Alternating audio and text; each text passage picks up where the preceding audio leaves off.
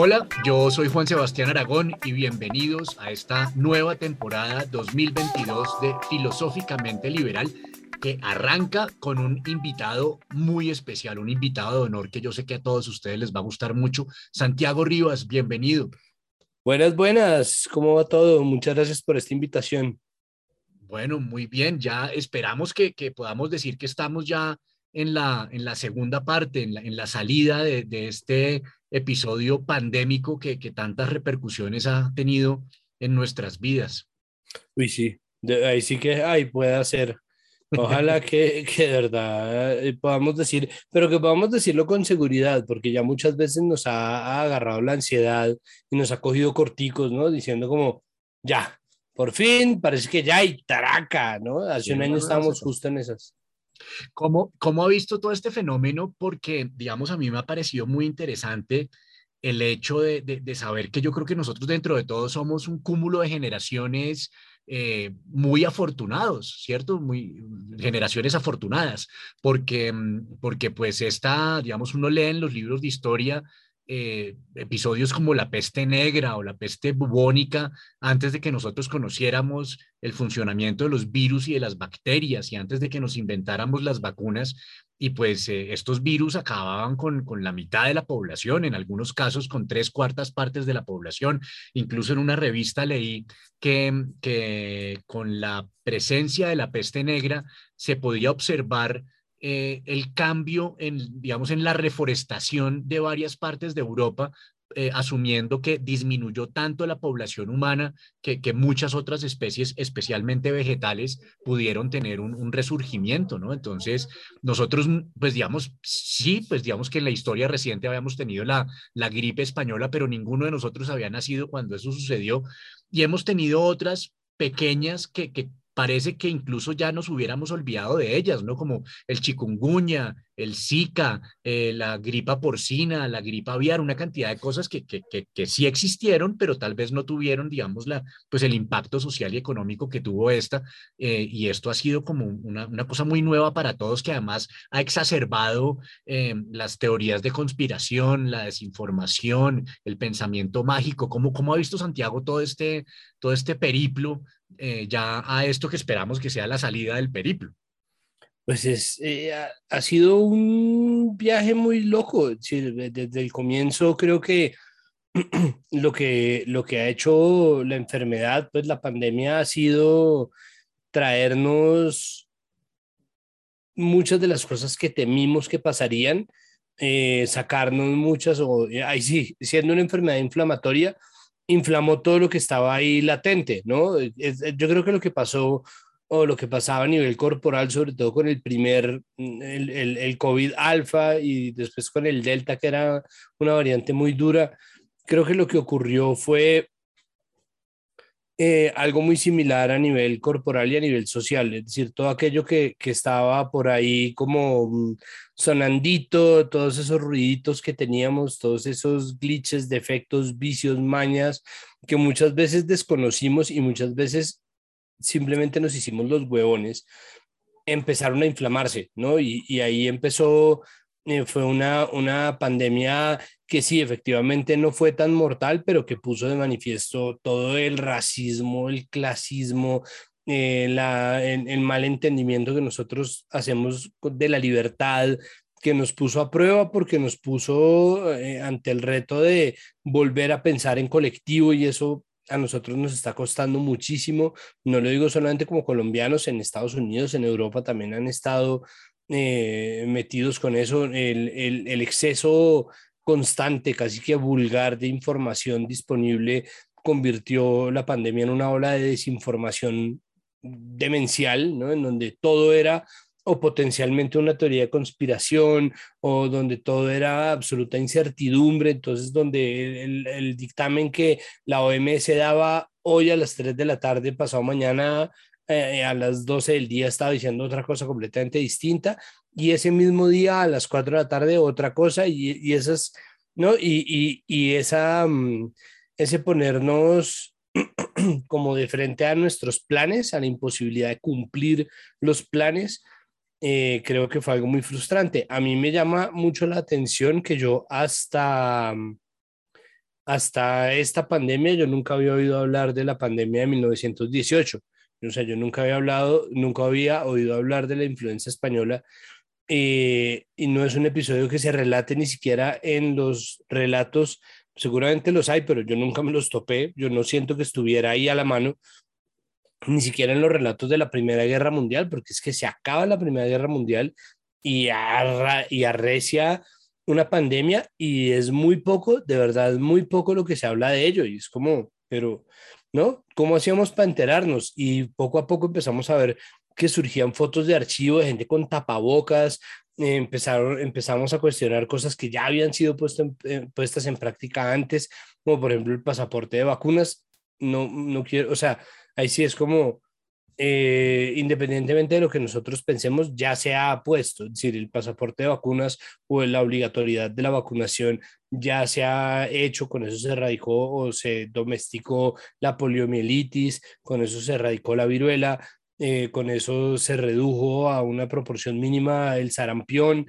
Eh, es, es, es, es, un, es como un volver y volver y volver, aunque las cosas obviamente no se repiten igual, y pues por eso claro, podemos evidenciar muchos de, los mecanismos más sencillos. Por ejemplo, la lavada de manos. ¿no? La lavada de manos es algo que hace 130 años, 150 años no era común. Era algo que, que, tuvieron que descubrir, como hey, hay que lavarse las manos. A través de las manos pasa mucho de esto. Nosotros vivimos en un mundo que se lava las manos mucho más y eso se nota. ¿no? Eh, hace, hace, un par, hace un par de siglos la, costumbre y la forma como estábamos organizados era que las aguas, no había acueducto, no había alcantarillado, y las aguas negras de cada hogar en cada pueblo del planeta, lo que uno hacía era echar un balde ahí frente a la calle donde uno vivía, ¿no? Entonces ahí se, se recogían todas las aguas negras y pues obviamente uno convivía con ratas y con una cantidad de insectos porque no sabíamos de estas normas de, higiene. Pues mire que es que eh, hay un doctor húngaro Mire, el tipo se murió de una septicemia, si no estoy mal, en agosto de 1865. Se llamaba Ignaz, Ignaz Semmelweis. Ignaz Semmelweis es un doctor que, em, que estaba intrigado porque había una cantidad de mortandad increíble en las salas de maternidad en Europa en el siglo XIX. El man decía, no puede ser que perdamos tantos partos, como no, ya hemos logrado aprender cómo sale, cómo es el limpiado, pero hay muchas muertes de madres y, y de bebés ahí en la salida. El man empezó y el man dio con que lo que pasaba era que los estudiantes de medicina, que muchas veces llevaban a cabo los partos, porque como procedimiento eran más fáciles, no se lavaban las manos cuando salían de las autopsias. Entonces salían con las manos untadas de muerto, literalmente, y llegaban allá a llevar enfermedades de todo tipo, infecciosas, pues imagínese usted el siglo XIX, ¿no? Si uno mm. piensa en 1920, uno dice, imagínese en 1860, 1850, em, eh, y el tipo empezó y se volvió el viejo loco del lavado de manos. Lo más gracioso de todo es que la gente no le creía la gente decía, pero ¿qué está hablando? ¿Cuál lavarse las manos? Pero pues además... No, le creían, no le creían a Héctor Abad Gómez cuando lo hizo a finales de la segunda mitad del siglo XX acá en Colombia. Exacto. Imagínese esa vaina en 1850, pues era una demencia porque, pues porque ahora para nosotros es, no, en todos lados hay, y no solamente con la pandemia que empezaron incluso a instalar lavamanos públicos que estaban ahí, ¿no? De pedalera con el jabón ahí, muchos de ellos además desmantelados a los dos días, pero no importa, ¿no? Ahí había, no, es que en cualquier lado que uno llegue, uno puede pedir el baño para lavarse las manos. Y eso antes era impensable, era como, pero ¿para qué nos vamos a lavar las manos? ¿No? Como salían de la autopsia, realizaban el parto, después iban y comían un perro caliente o qué sé yo, era como, pero a nadie se le ocurría que pudiera tener que ver. Y, y pues bueno, eso hace que nosotros de verdad estemos en mejores manos y si hay cosas que progresan, pero hay cosas que no, y yo creo que esas fueron las que más nos dieron, porque esta, insisto, pues fue eh, un rebrote de, la inequidad y de la pobreza, del empobrecimiento además progresivo de la gente, eh, la, inequidad de quienes no podían sostener sus negocios versus quienes tenían arcas suficientes para montar incluso nuevos negocios, fue una locura, eh, la inequidad incluso entre los distintos gremios, ¿no? que se beneficiará a unos, mientras que la cultura, por ejemplo, se la dejó de último para la reactivación. Em, que mientras unos están rehusando ponerse la vacuna, otros gremios están eh, rogando para que, para que se los meta dentro de las listas prioritarias. Entonces hay mucha cosa eh, que, que, es, em, pues que, que, que afloró con, con la pandemia que creo que no nos esperábamos y que ahora vamos a tener que lidiar con eso, ¿no? Porque eh, la, la, mm, por ejemplo, la, la epidemia subsiguiente de depresión, la, epidemia de, de, tristeza, de, que nos deja el encierro y que nos deja la ansiedad y la incertidumbre, pues obviamente va a ser algo con lo que tengamos que lidiar. Pero para ser absolutamente honestos, tendríamos que haber lidiado con eso hace mucho tiempo. Cuando, Santiago habla de todo esto, a mí me, me pasan muchas ideas por la cabeza. Eh, tal vez quiero arrancar con, con una cosa que yo leí por primera vez eh, leyendo a Yuval Noah Harari, y es este concepto de que nuestros ancestros hace 70 mil años eran incapaces de convivir en grupos de más de 100, 120 individuos y que digamos esta, este gran invento nuestro que ha sido la cultura y ha sido el lenguaje y estas, estas ficciones que, que nos permiten no matarnos entre desconocidos, permitieron el surgimiento de comunidades de 500, de 1000, de miles de personas, de cientos de miles de personas. Nosotros vivimos en una ciudad que está llegando a los 10 millones de personas, 10 millones de personas que eh, a la gran mayoría nunca vamos a llegar a conocer, pero los consideramos nuestros, nuestros paisanos, ¿cierto? Nuestros conciudadanos. Y, y para nuestros que... Nuestros los besis, el, bes, el besi es una cosa de, de, de, cariño que uno, que uno se lo dice a una persona que uno nunca ha visto y que probablemente nunca va a volver a ver. Y, y eso, eso es una ficción. Y, y, para, que, para que nosotros podamos, eh, digamos que tener la vida que tenemos hoy en día, eh, damos por sentado eh, el servicio eléctrico, damos por sentado el acueducto, el alcantarillado, damos por sentado una cantidad de cosas que nos da estas, cosas, estas organizaciones que nos hemos inventado que tiene que ver con, con lo público, con el Estado, con las formas de gobierno, ¿cierto? Y, y, pues Colombia, digamos que Colombia lo que ha hecho, al igual que el resto de América Latina, fue copiar unos, unos, unos esquemas que, heredó de, de, la Europa colonialista y, las hemos tratado de implementar muchas veces a las patadas, ¿cierto? Pero pues se supone que cuando nos miramos al espejo decimos que somos una democracia, decimos que hay división de poderes, que hay eh, monopolio de fuerza por parte del Estado, una serie de cosas.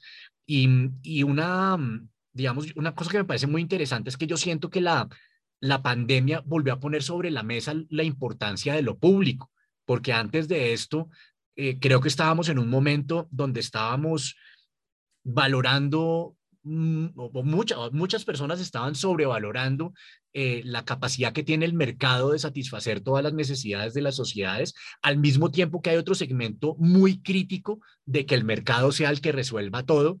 Y, y esa es una conversación muy interesante y la pandemia otra vez nos volvió a decir como, venga, ¿Cuál es la importancia de un sistema de salud público? ¿Cuál es la importancia de un sistema de información integrado? ¿Cómo, cómo nos ha ido a nosotros como colombianos desde su perspectiva en ese, en ese examen? Pues en ese sentido, mal. Eh, nosotros tuvimos la ventaja, si se le puede llamar así, de tener un gobierno voluble.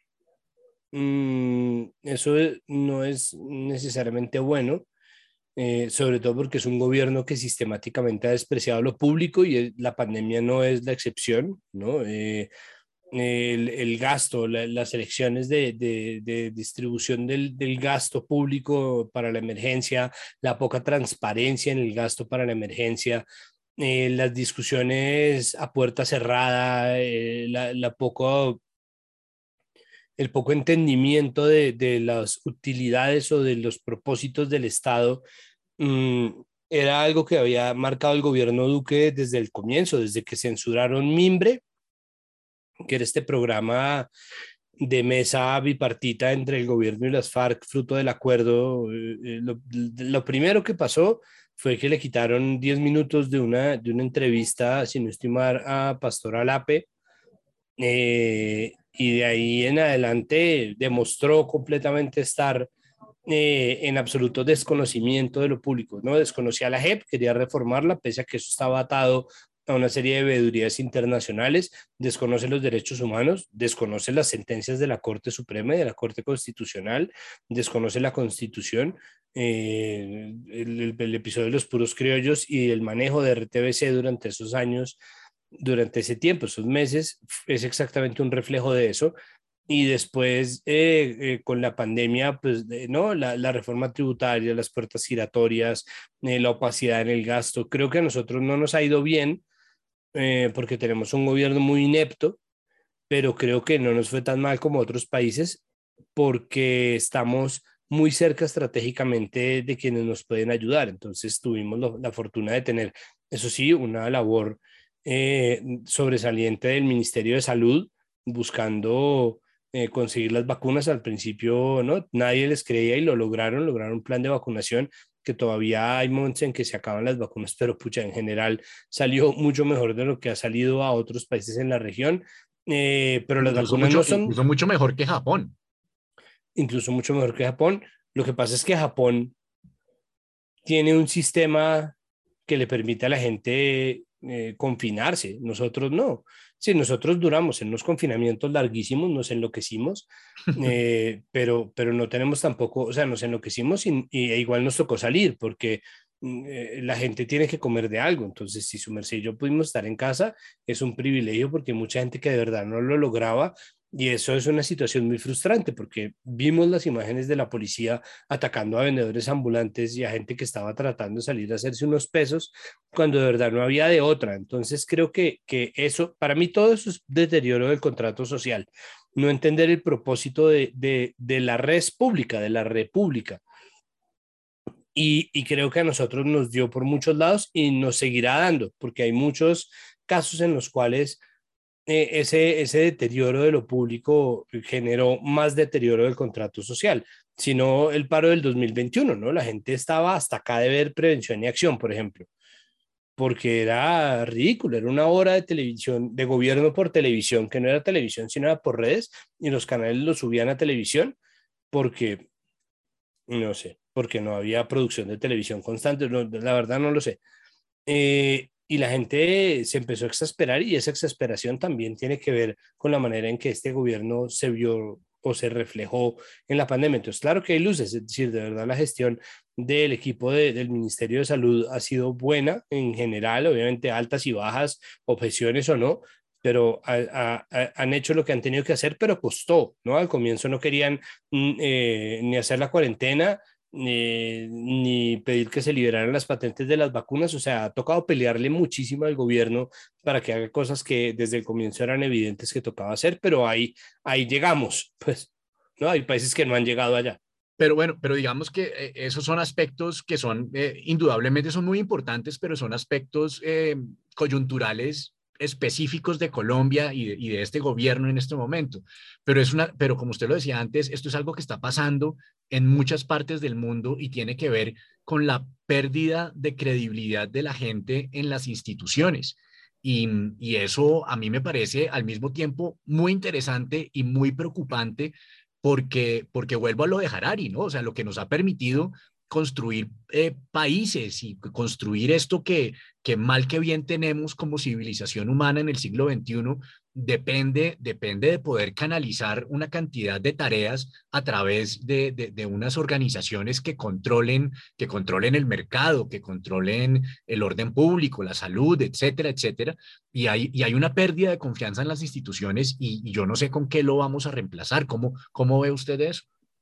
Eh, como yo entiendo a Harari, yo creo que, yo creo que Harari no se verifica en la existencia del Estado liberal. Es, decir, creo que eh, Harari dice una cosa que es muy interesante y que es, nosotros somos lo que somos como especie y somos la especie humana que ganó por encima de las otras cuatro que convivieron en algún momento con nosotros, los sapiens, en la Tierra, hasta el punto de extinguirlos eh, somos lo que somos porque, mm, porque supimos comunicarnos y porque supimos permanecer juntos. Yo creo que eso hasta este punto se ha verificado en la existencia del Estado liberal, pero no necesariamente es la única manifestación de eso, ni tiene por qué ser la última. Yo creo que eh, si algo ha pasado es precisamente que este deterioro de las instituciones se da porque lejos de ser un punto de unión, se están volviendo un punto de división. Es decir, su propia existencia está empezando a ser, de pronto yo estoy precipitándome, pero empieza a aparecer forzada en términos de la narrativa. Si nosotros vivimos gracias a las historias que nos contamos, si nosotros vivimos gracias a nuestro propio relato, eh, un estado como este ha generado dos cosas. Por un lado, unas estructuras de poder eh, que, que han logrado convertir a la democracia en un mecanismo para permanecer en el poder, ¿no? que no tendría por qué ser así. La, la, gracia del Estado liberal en gran parte es la alternancia y el disenso, ¿no? el diálogo entre partes distintas y en oposición, eh, pero en países como los países latinoamericanos, las clases dirigentes se las han arreglado para utilizar esos mismos mecanismos para permanecer en el poder y van cambiando de forma, ¿no? Entonces, si un día son liberales y otro día son eh, godos, si un día son eh, más progresistas y otro día son más conservadores, si un día son más de aquí o más de allá, al menos aquí en Colombia, la constante ha sido una clase dirigente y eso no ha cambiado durante mucho tiempo y eso se está volviendo un relato minoritario, ¿no? Entonces, el, el, problema con la evolución de las historias es que hay que permitir que más gente las pueda contar y verse, y, y en esas estamos, ¿no? La gente está pidiendo verse más en pantalla, la gente está pidiendo que haya más personajes negros en pantalla, la gente está pidiendo que haya más personajes femeninos poderosos en pantalla, que haya más roles de liderazgo femenino, más roles de liderazgo no binario, más, presencia trans, que haya eh, posiciones de poder, al menos en la ficción. Y esa historia del Estado como lo conocíamos es una historia que se está haciendo vieja. Bueno, hay son muchas, muchas cosas, porque por un lado, yo cuando estaba hablando de, digamos, de, de, esta esta condición que comparten todos estos países de América Latina de haber sido, digamos, fundados por unos, eh, por unos criollos herederos de, españoles que, que, además eh, sentían un gran desprecio y un gran odio por el resto de la población, a la cual además habían maltratado y esclavizado y que seguimos maltratando hoy en día.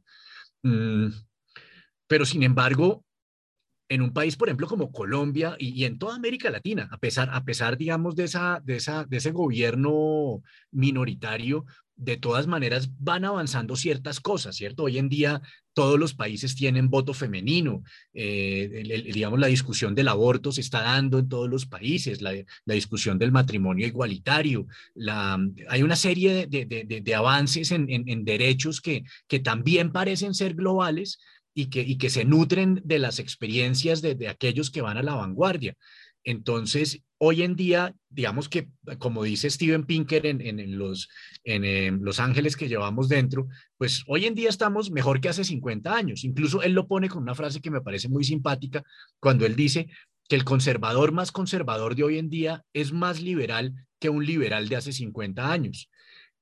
Y hoy en día digamos que a mí dentro de, toda la turbulencia que estamos teniendo, me parece muy interesante que estamos viviendo el momento en el que se está teniendo la discusión en contra del racismo, en contra de la xenofobia, en contra de, una cantidad de prejuicios con los cuales convivimos de manera cómplice durante, durante generaciones. Estamos en el momento de la transformación.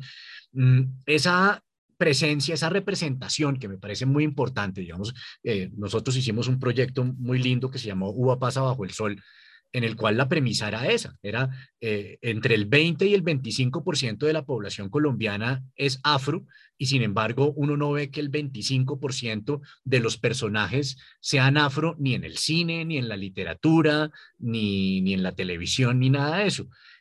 Eh, eso, eso se cura, eso se cura eh, con cuotas?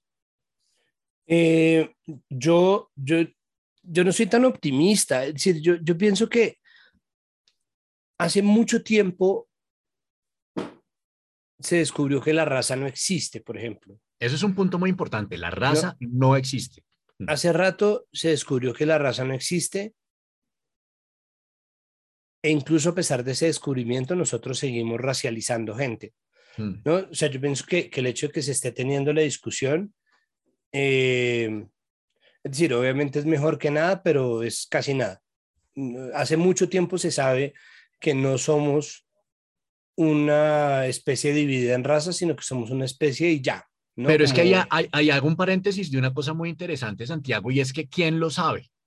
Porque ahí estamos hablando del alfabetismo, digamos, eh, científico que tiene la mayoría de la gente, y es y con todo, ¿cierto? Entonces, usted ahorita hace un rato hablaba, por ejemplo, de la polio, y, lo que pasa es que nosotros, pues, eh, eh, nosotros ya somos de una generación que está libre de polio, pero en la época de, de, nuestros abuelos y de nuestros bisabuelos y de ahí para atrás, había un porcentaje muy importante de niños que morían o que quedaban discapacitados de por vida por la polio hasta que se inventó una vacuna y hoy en día ya no hay niños, ya no hay niños con polio, eso, eso ya bajó a cero. Entonces, pero, pero todas, todas esas, todos, digamos, esos nuevos conocimientos están en una, digamos, en unas élites académicas, pero e, ese conocimiento queda consignado en unas revistas académicas y no le está llegando, digamos, a, a, la cultura popular.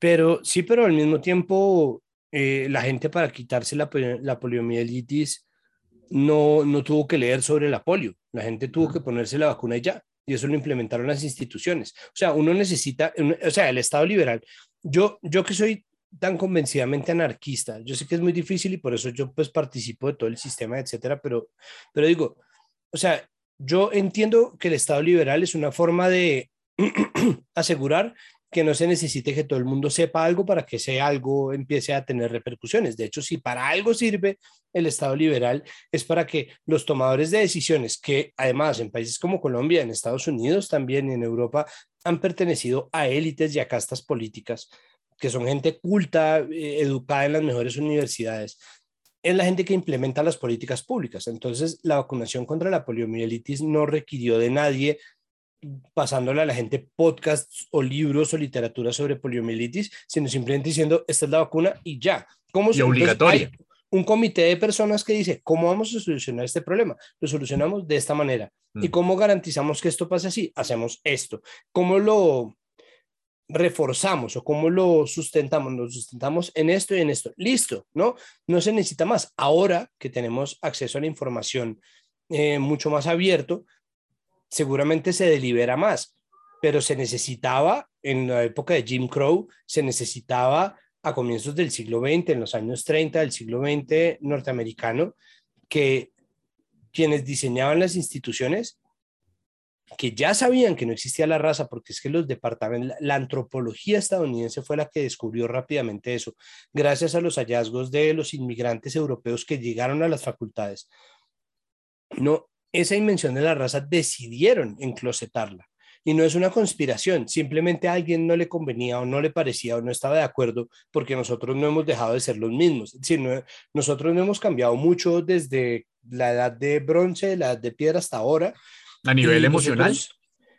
y, a nivel emocional es el nivel cognitivo, porque nosotros mm. entendemos emocionalmente. O sea, nosotros podemos tener en la cara la información y la evidencia que nos cuesta más trabajo soltar lo que antes pensábamos que, que entender lo que nos están diciendo. Entonces, si a uno le dicen, no hay raza, ¿no? Es decir, como usted lleva todo este tiempo peleando contra la existencia de una población afroamericana negra sobre la base de que las razas no son distintas y le acabamos de mostrar la evidencia científica de que no existe la raza. Hay, pues hay, una, hay una, hay una sola raza, que es la raza humana. Exacto, que es, es una especie, porque antes había neandertales, había Homo floreniensis, había, bueno, y eh, el Homo sapiens. Entonces el Homo sapiens tiene los colores que tiene debido simplemente a la exposición a los rayos ultravioleta que durante los primeros no sé cuántos miles de años en que no migrábamos, tuvimos en los mismos sitios. Y eso está por las franjas de exposición solar a lo largo del mapa a lo ancho del mapa en realidad. Y, eso hace que, que nosotros tengamos o no el color de piel blanca y después nosotros migramos, el caso es que no hay una raza. Estaba la evidencia. Eso tendría que haberse traducido en el diseño institucional generado por un comité, pero es ahí donde viene la parte ideológica. Yo por eso insisto en que el problema es que el poder, que en algún momento era un cohesionador, ya no es un cohesionador. el poder es una fractura. El poder es una fractura porque con la evidencia ahí y en este momento en el que sabemos, ahora nos toca hablar de racialización porque tanto se insistió en tratar al mundo como si estuviera dividido en razas que se racializó efectivamente a la gente. Entonces ya no se puede decir en nombre, en nombre del conocimiento, ya no se puede decir, no, pues como ya no existe la raza, entonces ya declaremos que todos somos iguales y ya, porque históricamente se han empobrecido las poblaciones negras, históricamente se han empobrecido y despojado a las poblaciones indígenas, históricamente se despojó a los nativos americanos y el imperialismo y el colonialismo europeo hizo mella en todo el mundo hasta el punto en que la India se partió solamente para poderse liberar del imperio inglés y sigue esto generando conflictos y son conflictos que están ligados al color de la piel. Entonces, claro, la raza no existe, pero ya estamos un poco tarde para, para hablar de eso. Y ahora tenemos que hablar de otras categorías nuevas. El problema es, o sea, yo no soy tan optimista simplemente porque me parece muy loco que, que un Estado que se precia de ser liberal no haya evolucionado rápidamente hacia una concepción tan amplia como fuera posible de la libertad. Y eso se deriva de muchas cosas, pero la principal es la manutención de unas estructuras de poder. Entonces, a mí no me parece que nosotros debamos decirle, o sea, es que su merced yo somos hombres blanco mestizos y salir a decirle a una mujer negra o a una mujer o, cualquier persona afrocolombiana o un pueblo indígena como, pero mira, ¿no? Pero mira, al menos ya tenemos desde hace 31 años con la constitución, tú tienes el estatus de ciudadano, ¿no? Antes agradece. Entonces, no, es una locura, eso no debería ser así, eso nunca tendría por qué haber sido así. Nosotros incluso nos demora, es que de nuevo el conocimiento estaba ahí, yo sé que se demora en llegar, pero pucha, nosotros tenemos una élite y la élite viene gobernando, no es como que aquí gobierne eh, cualquier persona, ¿no? Por turnos aleatorios, como que a alguien le salió el digiturno, se ganó la presidencia y resulta que era un bruto.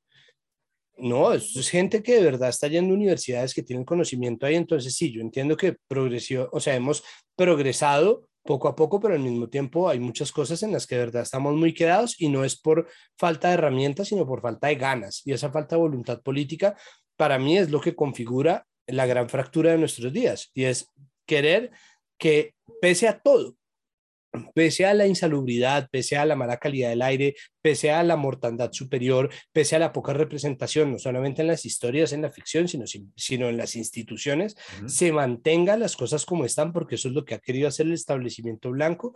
Y eso de nuevo no es una conspiración, simplemente que es un buen negocio y que es muy difícil. Entonces, eso se, se, se suple con cuotas. Perdón que di un rodo tan largo para esto, pero ¿esto se suple con cuotas? Sí, sí, porque no es solamente, es decir, yo entiendo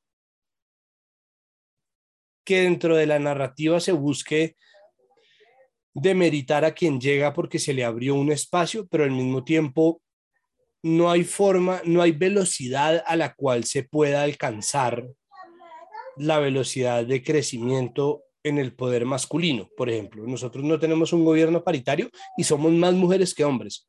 Nosotros somos 52% mujeres y las mujeres no están ni siquiera en el 27% del gobierno. Eso es una locura, ¿no? Eh, bueno, eh, se le hizo cumplir la promesa a, a, Duque, pero la cuota es del 30%, ni siquiera tiene que cumplir con un 50%. Deberíamos ser un 50%, 50 y 50, pero se ha probado con el tiempo que no hay velocidad a la cual prospere porque la política representativa está hecha de maquinarias y las maquinarias también surten procesos en favor de sí mismas. Entonces, si una maquinaria está gobernada por unos viejos pedorros que tienen sus hijos, que son pedorritos, y, no les interesa abrir espacios de poder para las mujeres, o no les interesa abrir espacios de poder para las negritudes, o no les interesa abrir circunscripciones indígenas, no hay forma en que eso avance a la velocidad que se requeriría solamente por fuerza de la evidencia. Entonces las cuotas hasta ahora sí han servido, eh, ¿no? Y han servido porque como experimento igual eh, los gobiernos en cierto modo ya andan. Entonces, por ejemplo, el experimento constitucional chileno se hizo 50 y 50, se votó para preguntarle a la gente si quería 50 y 50, la gente dijo que sí, y, la, y, y lo que está pasando con eso ya se hace evidente. Lo cual es una gran, un, gran, un gran avance. Bravo por Chile, ¿no? Pues es claro, es que mire, si nosotros hubiéramos tenido, mire, de las vacunas, yo soy pro vacunas, full pro vacunas, pero hay un problema con las vacunas que se ha evidenciado más y más, que es del que yo más he visto evidencia, no es un problema mortal, no es un problema que haga que nadie deba dejar de ponérsela, pero las alteraciones en el ciclo menstrual de las mujeres al menos deberían servir como una lección para que los comités científicos tengan enfoque de género, para que tengan paridad, porque si no se mira de cierta manera, es muy difícil resolver problemas que están y no están a la vista. Si uno no se lo piensa por ahí, si uno como hombre en un comité de 12 hombres y una mujer no prioriza la menstruación, es normal. Lo que no es normal es tener comités de 13 personas en donde la mitad no son mujeres, ¿no? Para que alguien priorice la menstruación, para que alguien diga, oiga, ya probaron los efectos de esto en el ciclo menstrual, ya probaron cómo funciona esto. Eso es lo que hace que, que nosotros todavía tengamos un montón de preconceptos muy locos. Pues, por ejemplo, cuando, cuando dijeron que iba a tener enfoque de género el acuerdo de paz y pusieron el grito en el cielo, Obviamente lo estaban haciendo para difundir noticias falsas, pero también es evidente que estamos en un lugar en donde no se sabe qué es un enfoque de género. ¿no? Y un enfoque de género es que durante mucho tiempo se pensaba en la guerra solamente a través de los muertos y nunca nadie hablaba de las violaciones, ¿no? en donde siempre se trató a la mujer como parte del campo de batalla y no como víctimas o como agentes, no, ni como víctimas ni como personas con agencia en medio de la guerra, como la guerra era de hombres. Entonces los hombres hacían y deshacían y uno leía ¿no? sobre los saqueos vikingos y leía sobre el, el imperio romano y leía sobre... Y no se vino uno a imaginar, sino hasta mucho tiempo después, que todo eso estaba haciéndose además a través, adentro, a pesar de y, y agrediendo siempre los cuerpos de las mujeres. Entonces, las guerras suelen ser asesinatos masivos, masacres, ¿no? Bilaterales y violaciones masivas también, pero nosotros ni siquiera lo hablábamos. Y un enfoque de género es tan sencillo como entender eso y obviamente es mucho más complejo, pero digo, solamente con eso cambia completamente la visión de qué representa para las distintas personas la guerra, porque durante mucho tiempo se dijo, no, como más hombres mueren que mujeres, y es como, sí, pero ¿cuántos hombres son muertos por mano de una mujer? Mm. ¿Mm? Entonces, eso es lo que para mí es, sumamente problemático y, genera, por eso las cuotas para mí son importantes, porque si nosotros mismos no ampliamos el enfoque ya, eh, no vamos a alcanzar a ver el cambio, un cambio que tendría que haberse dado hace mucho tiempo, no lo vamos a ver en mucho tiempo más. Yo encuentro ahí, bueno, dos cosas. Primero, que, que, que, yo insisto en que a mí me parece maravilloso que estamos en la época, por primera vez en 20 mil años de cultura, estamos, habla estamos hablando de eso por primera vez, que a mí me, me parece, digamos, me, avergüenza como ser humano que nos haya tomado 20 mil años de desarrollo cultural para venir a preguntarnos si las mujeres deben tener los mismos espacios de participación social que los hombres o los negros o los inmigrantes o los, o los homosexuales. Pero estamos en ese momento donde estamos hablando de eso. Yo no sé si tenga que ver con el hecho de que durante toda nuestra historia el poder económico y político estaba derivado de, de, la fuerza, ¿no? Y de la, y de, la apropiación por la fuerza de, los, de los eh, medios de, producción económica y los medios de producción económica también requerían una, una, una fortaleza determinada y estamos en el momento en que ahora eh, la, la, economía se mueve ya es a través del conocimiento y que eso pone, pone digamos, otra, otra dinámica, otra dinámica de participación que creo que puede ir por ese lado.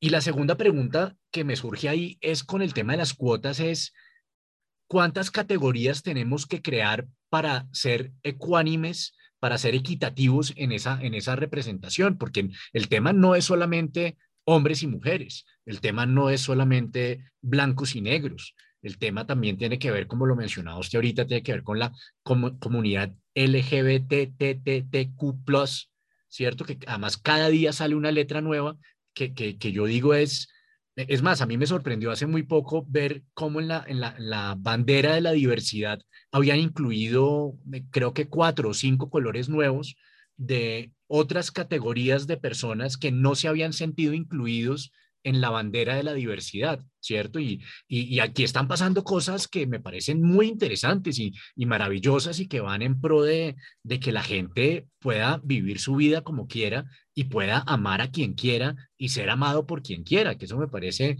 me parece un, un, escenario maravilloso. Sin embargo, me preocupa que estemos creando muros nuevos, barreras nuevas, categorías nuevas, formas de diferenciarnos más que vienen, vienen derivados de, claro, de esa falta de representación. La gente necesita ser visibilizada, reconocida, que, que, que se sientan que existen en un espacio y que sean reconocidos por los demás. Pero no estamos creando demasiadas categorías nuevas. Em, no, es que las categorías siempre han estado ahí. Mm. Es decir, lo que pasa es que obviamente hay un punto en donde si se abre la puerta la gente va a querer entrar. Yo no creo que sea construir muros tanto como abrir puertas. Al, contrario, para mí es simplemente, es como si durante mucho tiempo hubiéramos estado viendo en blanco y negro y poco a poco hubiéramos empezado a descubrir el color. Y cuando uno descubre el color, uno empieza a ver todos los distintos matices y empieza a ver los problemas en la complejidad que realmente tienen. Porque es que ojalá fuera solamente declararse una cosa, ojalá fuera solamente un asunto de identidad, es decir, que se le permita a la gente que ya es una lucha política bravísima decir que es tal o cual cosa. Ojalá fuera solamente un asunto del amor. Es que las mujeres trans tienen una esperanza de vida de 35 años. Eso es una locura. 35 años, marica. por la violencia. Sí, claro, porque no tienen acceso a salud. Por, por ejemplo, a Claudia López se le ocurrió la genial idea de poner el pico y género durante la pandemia. Entonces lo que hizo fue convertir al vecino, convertir al guardia del de uno, convertir a los policías en los jueces de si una persona es hombre o mujer, porque cuando salían las mujeres trans no las dejaban entrar los días de los hombres y no las dejaban entrar los días de las mujeres. Si uno extrapola eso ad infinitum, que obviamente no era así, pero si imagínense que uno tuviera que verse victimizado para hacer el mercado, ¿no? Mm y, para poder comer, ¿no? Que uno necesita salir a comer, poca plata tiene porque las posibilidades de empleo de una mujer trans son muy limitadas. Eh, hay mujeres trans que tienen obviamente empleos por fuera del trabajo sexual, pero la gran mayoría de ellas tiene un trabajo que tiene que ver con el trabajo sexual, em, lo cual no da mucha plata y tener que hacer mercado con eso, pero encima de todo que ni siquiera la dejen entrar al mercado es un complique. Que, que, las, que los productos femeninos, por ejemplo, cuesten más, que la menstruación sea tan cara, que el trabajo de cuidado no esté remunerado. Entonces hay un montón de niveles en los cuales eso se ve reflejado, que son niveles tangibles, prácticos. La sola esperanza de vida debería ser una razón por la cual nosotros deberíamos tener políticas trans, porque no puede ser que a estas alturas del partido haya A, hambre y B, gente que tenga una expectativa de vida de 35 años, en un mundo que se acerca cada vez más a los 100 años de expectativa de vida. ¿no? Nosotros es menos de la mitad de la expectativa de vida de un hombre blanco que es de 80 años. Eso es absolutamente demencial. Eso es absolutamente demencial y está mucho más allá de una discusión sobre a quién amo, a quién quiero, a quién deseo o si me declaro o no me declaro. Y eso es el otro asunto. El problema no es que, lo que pasa es que como nosotros estamos contando la historia, y eso es lo otro que tiene que cambiar, como nosotros estamos contando la historia desde nuestras voces y desde nuestra mirada, es fácil olvidar que las cosas que nosotros descubrimos, entre comillas, ya existían. Las cosas no se crean cuando las descubrimos. Eh, y la población trans es uno de esos, entre comillas, descubrimientos. Lo que pasa es que ahorita está la discusión en furor, pero población trans ha habido siempre, porque en las especies de seres vivos hay una parte de la población que es trans, porque sí, ya, porque la biología genera esos procesos, porque, porque una cosa es, eh, eh, ¿no? y nosotros además somos más complejos aún, porque no es simplemente una cosa biológica, pues que uno nace con un sexo y un género, y a veces están, entre comillas, cruzados. Simplemente si es una mujer trans. Existe una cultura que, que asigna unos roles, entonces esa aparente desviación de los roles obedece a que la naturaleza de una persona no siempre coincide con la idea normativa de su cuerpo y dentro de, dentro de eso existe una lucha gigantesca, porque es que solamente aceptar eso en un mundo que todo el tiempo le dijo a uno que uno era un man, ¿no? Entonces el man y tú, entonces mira, toma la camiseta de no sé qué y haces esto y eso le hace unos roles. Y, y, no lloras y... Exacto. Entonces eso, cuando uno abre las puertas, porque eso es abrir puertas, uno abriendo puertas y se va colando la luz. Entonces, claro, es fácil abrumarse cuando hay tantas cosas, porque no es solamente eso, sino es que además y si una mujer juega fútbol, ¿qué? ¿No? Entonces, esto es una discusión hace como 40, 50, 60 años. Entonces, como, no, pues las mujeres deberían, ¿no? Y, y empieza a haber además, incluso en la historia, una relectura de las cosas. Entonces, cuando uno estudia la civilización vikinga, era una civilización paritaria donde las mujeres peleaban al lado de los hombres. Entonces, los roles de género asignados comúnmente en las historias que nos contamos, eh, de pronto no eran tan así, o no, no siempre fueron tan así. Eh, y, era, paritaria a todo nivel, o sea, hubo, hubo eh, reinas vikingas y gobernadoras vikingas, o sea, realmente ostentaban paritariamente el poder en esas estructuras sociales. Hasta donde yo sé, no, pero yo no soy tan ducho en los vikingos. Yo sé que era una sociedad paritaria en la medida en que se encontraron armaduras para mujer, o sea, se encontraron eh, mujeres que fueron enterradas como guerreras. las amazonas se descubrió que, que sí habían existido o sea, que había muchas, muchas cosas que, que, se contaban como si fueran leyendas y que habían estado ahí, pero además eh, incluso experimentos sociales como pues, el ejército soviético en la Segunda Guerra Mundial. El ejército soviético en la Segunda Guerra Mundial tenía un componente femenino mucho más grande de lo que lo tenía, por ejemplo, el ejército eh, americano o el ejército nazi. Eh, y eso era simplemente, eso es simplemente hacerlo. O sea, lo que quiero decir porque yo, lejos de, de, ensalzar el estalinismo, pues simplemente eh, lo digo es porque eso simplemente haciéndolo se hace. Y esas categorías siempre estuvieron ahí. Entonces, en este, en este momento en que la complejidad cultural tiene tantas capas y tantos niveles, es importante que nosotros empecemos a digerir todas esas categorías. Yo sé que el ideal es que cada quien pueda hacer lo que se le dé la gana, pero este es el mundo que tenemos y en este momento es más fácil reconocer por representación que reconocer por la mera existencia, porque nosotros mismos como especie nos hemos encargado de trancar, ¿no? Y de contener la diferencia. Eso no creo que tampoco sea en vano, es decir, yo creo que, que, que eso se hizo porque en los momentos en que la supervivencia de verdad pendía de un hilo,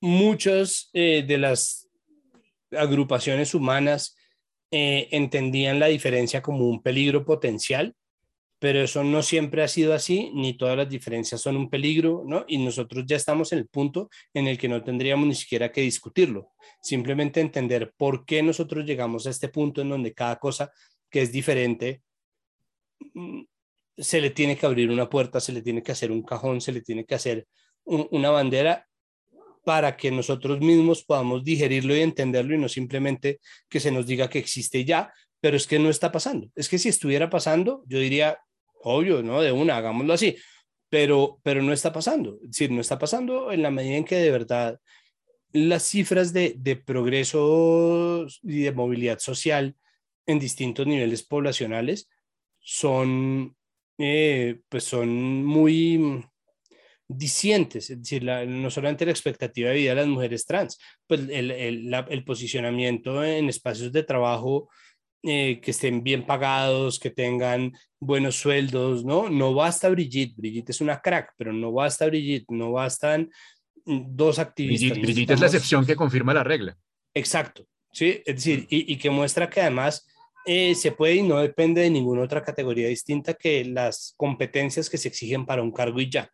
¿no? Pero eso es algo que nosotros tenemos que aprender haciéndolo, haciéndolo, porque hay unos sesgos de arranque que hacen, es decir, eso, eso se, ha, se ha utilizado de muchas maneras. La gente, eh, se hacen encuestas en Estados Unidos eh, y, y, dicen como, no, es que yo pienso en presidente y pienso en un hombre, ¿no?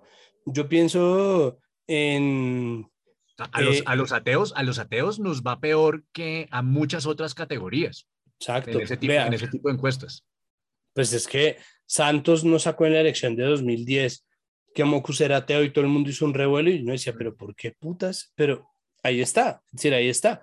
Pero entonces, el, pero el tema tiene que ver con una cosa que a mí me obsesiona, Santiago, y es la forma como nosotros, como, como especie, nos acercamos al conocimiento. Porque claro, nosotros venimos de unos ancestros que tenían muchísimo menos conocimiento que nosotros y que trataban de resolver los problemas como a ellos les parecía que estaba bien en el contexto que ellos tenían. Pero ellos ignoraban muchísimas cosas que hoy en día nosotros damos por sentado. Y una de esas cosas es, digamos, que el, lenguaje, el lenguaje es maravilloso porque nos ayuda a construir, digamos, una imagen de la realidad de nuestro cerebro, pero también tiene ese límite, ¿cierto? Entonces uno dice, si uno ve una cosa, uno dice, no, no, eso no es una mesa, sino una silla, a pesar de que ambas sean de madera y ambas tengan cuatro patas, hay algo que me dice que eso es una mesa y eso es una silla. Entonces, nosotros, nuestro cerebro está cableado para poder diferenciar unas cosas de las otras y dentro de esas categorías nos inventamos unas, unas definiciones binarias como las del género. Y hoy en día, gracias a, a, muchas, eh, digamos, muchas nuevas fuentes de conocimiento, todas ellas científicas, hoy en, en, el primer episodio de este, de este podcast, el doctor Pablo Vallejo nos decía eso, nos decía como la, la, la sexualidad no es no es eh, una, cosa de, cero o uno, es, todo un rango, un rango larguísimo y, todos nosotros estamos ubicados en alguna parte de ese rango. Y con la raza pasa lo mismo. En, National Geographic hace unos años publicaron un eh, trabajo maravilloso de una fotógrafa, creo que brasilera, que cogió y tomó fotos de centenares de personas y sacaba, sacaba de su tono de piel el tono pantone y le ponía al fondo el tono pantone de cada, de cada uno. Y es una galería, es una galería donde está, están todos los colores, están todos, desde, desde el rosado, el amarillo, el morado, el, ¿cierto? Hay, hay toda una gama de colores y eso me pareció muy interesante. Pero entonces está el tema de cómo, nos, cómo resolvemos esto, ¿cierto? Porque uno crece en un contexto donde el, el disco duro está limpio, y a uno le empiezan a inocular una cantidad de cosas. A uno le, inoculan el idioma, le inoculan la religión, le inoculan hasta, hasta, hasta de, qué de qué equipo de fútbol tiene que ser hincha. Y cómo, cómo podemos promover una palabra que usted utilizó ahorita, que me parece a mí importantísima, y es el disenso. Sobre todo el disenso contra uno mismo. ¿Cómo, cómo podemos promover que uno ponga bajo la lupa las cosas que uno ha creído toda la vida? Porque cuando cuando, cuando usted y yo hablamos de enfoque de género, estamos hablando de un concepto totalmente distinto al que entienden ciertos grupos religiosos que creen que el objetivo del enfoque de género es convertir en homosexuales a todas las nuevas generaciones con el propósito de que no tengan más niños y la raza se extinga, ¿cierto? Es una, es una cosa así como, como, como fantástica. Entonces, ¿cómo hacemos para poder entablar esa conversación entre personas que pensamos distinto para poder resolver los problemas de una manera que nos, que nos convenga a todos, ¿no? Poder construir unas relaciones gana-gana. Pues es que eh, yo pienso que nosotros tenemos que bajar un poco, o sea, mi teoría, y esto sí es, esto sí es absolutamente ideológico, pero no, incluso esto funciona dentro de un estado común y corriente. ¿Lo ideológico, es, ¿Lo ideológico es malo? Esa es una pregunta que yo me hago todo el tiempo. Eh, no, no es malo, pero no, no, es malo, pero, pero no es, pero no hay acuerdo en ello. lo, que yo siento es, hay una parte de esto que es ideológica, por mi parte, porque yo pienso que la respuesta termina siendo anárquica, es decir, horizontalizar absolutamente las relaciones de poder, pero incluso si se horizontalizan un poco, mejoran las cosas. Es decir, si una pirámide que es así de picuda, que no es más parece un obelisco, como las relaciones de poder colombianas, se convierten en un, en un pico un poco más eh, obtuso, mm, se, se horizontalizan, las cosas mejoran a muchos niveles y de muchas maneras distintas y de muchas maneras además se puede hacer ese, esa transición. ¿A qué voy con eso? E, eso es ideológico en la medida en que eso está ligado para mí a un sistema o a una serie de preceptos que funcionan de cierta manera y que tienen una simbología y unas banderas y unos libros, en fin. Pero para mí eso se deriva de algo que no creo que tenga posible desacuerdo y es la cooperación como motor de la evolución. Y en ese sentido creo que lo importante es reaprender Darwin. nosotros nos enseñaron mal Darwin porque hubo una vertiente de pensamiento que ahorita está muy relacionada con, para variar, con los libertarios, que... Eh, ¿Qué es ese gesto, Santiago? No, no es absoluto enerve, que es eh, el, darwinismo, el darwinismo social que plantea que Darwin hablaba de la supervivencia del más fuerte y de la competencia como la base de la evolución. Y eso es mentira. El gran descubrimiento de Darwin es lo contrario. Primero, survival of the fittest. No, es la adaptabilidad más que la fuerza. Exacto, to fit, quedar, adaptarse, amoldarse, quien se amolda mejor. Hmm. Pero además el descubrimiento, el gran descubrimiento, tanto en Galápagos como en eh, los atolones, era que los sistemas son autosuficientes, es decir, son autosuficientes porque la diversidad es una forma de, o sea, la diversidad es una fuerza de la naturaleza. Entonces, lo que se descubrió en los atolones son estos animales que al morir se convierten en minerales y que sirven de vivienda a animales microscópicos que son el alimento de animales un poco más grandes, que son el alimento de animales un poco más grandes y todos cumplían un propósito y no se acababan, o sea, no tendía a la aniquilación de ninguna especie porque se necesitaban los unos a los otros. No, la, mayoría de las formas de vida que han existido sobre el planeta se han extinguido porque no lograron adaptarse. O sea, digamos, si, había, si había, si había perdedores en ese, en ese camino.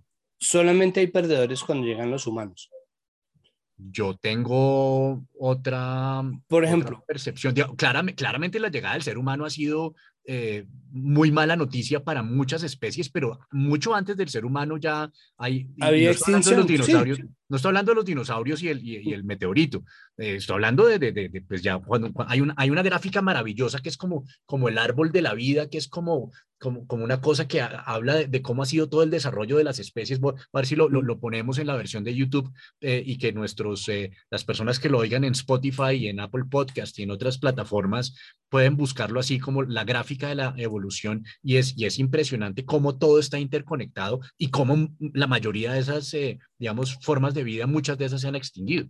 Harari explica también la extinción de muchas especies animales por cuenta de los humanos. Sin, sin duda. No es, no es maldad humana. O sea, el, asunto, o sea, yo no estoy diciendo como nosotros somos una plaga, como es que, si ven, nosotros somos ambientalmente inviables desde antes de la de piedra. No, yo lo que pienso es, es decir, la razón por la cual pues, se han extinguido muchas razas, muchas, perdón, muchas especies animales es porque no conocían a los humanos y los humanos son los únicos animales capaces de replegarse y reflexionar.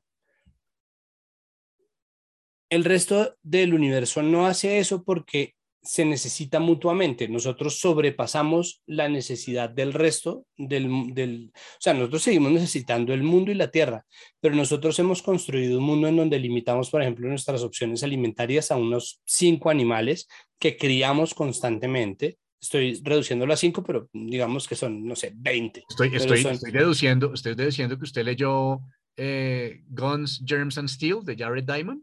No, no, no me lo he leído. Me lo recomendaron. Le va a encantar, le va a encantar. Eh, lo que, lo que mostraba, por ejemplo, Harari en Sapiens es que el dodo estaba ahí mucho tiempo antes de que llegaran los humanos y que cuando llegaron los humanos, el dodo no les tenía miedo. ¿No? Entonces, las especies animales que convivieron con los sapiens ya los conocían y les temían y los ven y huyen porque saben que son cazadores expertos, que cazan en manada, eh, que van por ellos además. En cambio, un dodo no. El dodo no es como si yo llevo, qué es lo que pasa también con las especies, eh, pero es que ¿quién es el que lleva especies eh, extranjeras de un lado al otro del globo? Nosotros. Nosotros. Nadie más. Nosotros los sapiens somos los que estamos trasteando especies de un lado al otro. y los, convertimos en plagas. Y los convertimos en plagas, exacto. Como los, y nosotros mismos... Hipopótamos, los hipopótamos en el Magdalena, como el pez, el pez león. León como, sí, como cuántas ranas no se han movido por el tráfico de especies, cuántas lagartijas que han hecho deforestaciones inmensas, pero incluso cuando nosotros decidimos salvar a una especie, nos tiramos un ecosistema completo. En Yellowstone, en Yellowstone, sacaron a los lobos, Sol, solamente porque el lobo era el malo del cuento. O sea, no había otra razón. Era porque a la gente le gustaban los venados y no quería ver morir a los venados y le parecía que, era muy violento que el hombre, ¿no? Como regente de la, del universo, permitiera que los lobos se comieran a los venados, entonces desterraron a los lobos. Y ahora hay una sobrepoblación de venados incontrolable ya los reincorporaron porque la sobrepoblación de venados además lo que hizo fue quitar todo el forraje del parque. Entonces el mm. parque se quedó sin pasto porque había mm. demasiados, demasiados ciervos, demasiados renos. Fue como, no, pues puta, vuelvan a los lobos, ¿no? Y tuvimos, de repente se nos ocurrió pensar que no era como contábamos los cuentos del bosque que servían para otra vaina que funcionaba en la naturaleza, ¿no? Es como, es como, pero no, no, que hace este león sin una corona? Por favor, tráiganme una corona. Este, no, es muy loco configurar la naturaleza según la forma en que nosotros configuramos nuestra sociedad, porque no es lo mismo. Lo que descubrió Darwin es poderosísimo y me parece demencial que todavía estemos discutiéndolo porque de verdad es evidente, incluso en economías capitalistas, lo poderosa que es la cooperación, la manera en que, o sea, incluso en mecanismos malsanos como la cartelización, ¿no? Requieren de cierta comunicación intergremial. Entonces, aquellos que antes eran enemigos jurados, cuando empiezan a cooperar, generan un mercado mucho más sano. ¿no? Y, y, y, la adaptabilidad se puede generar de forma colectiva. La adaptabilidad no es una competencia. Es la, la adaptabilidad permite que cada quien cumpla con su papel. Y yo creo que eso extendido a muchas otras ramas. Si nosotros entendemos las empresas no como una carrera para llegar a la gerencia, sino como un espacio en donde cada quien cumple un papel, incluyendo a quienes mandan. Si nosotros entendemos que mandar es un trabajo, si quienes mandan entienden que mandar es un trabajo, mandan distinto, absolutamente. Si nosotros entendemos el papel que cumple cada parte de un ensamblaje humano y entendemos la responsabilidad que tienen, vamos a entender muchas más cosas sobre lo que realmente pasa en nuestro contrato social, porque es que nosotros diseñamos una narrativa sobre nosotros mismos que desprecia la vida de un carpintero, pero no puede vivir sin cosas hechas en madera, que desprecia la vida de un plomero, pero, nos, pero genera gente que no está hecha para solucionar las tuberías, que eh, no puede vivir con los baños sucios, pero no quiere lavar un baño. Entonces, esa locura de otorgarle más poder adquisitivo a unos oficios que a otros, despreciar unas cosas sobre otras, se entiende desde la base de los conocimientos y las habilidades, pero al mismo tiempo niega de, de un tajo lo que es perfectamente evidente, es que no podemos vivir sin los oficios. Entonces, nosotros estamos diseñando mal porque estamos diseñando para competir, nosotros estamos diseñando para ganadores y perdedores y me parece que eso solamente existe en ciertos espacios, ¿no? De hecho, existen ciertos espacios que aún así necesitan de la cooperación, ¿no? Por ejemplo, la final de la Suramericana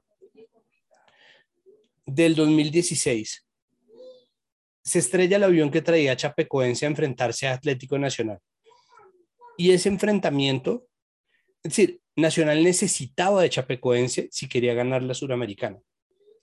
En el momento en que se murieron estos señores, que es eh, lo que estoy diciendo de Nacional es la última prioridad, pero el valor del rival, ¿no? El valor del rival fue, se hizo tan evidente que ahora Chapecoense y Nacional son equipos hermanos porque todo Medellín se volcó a colaborarle a la gente del Chapecoense, a, las familias, a hacer donaciones, a hacer colectas, a mandar esta cosa, a procurar que los cuerpos llegaran, que quienes habían sobrevivido tuvieran la mejor atención posible. Todo el mundo se volcó, en, obviamente en un momento emocional, pero si uno lo piensa,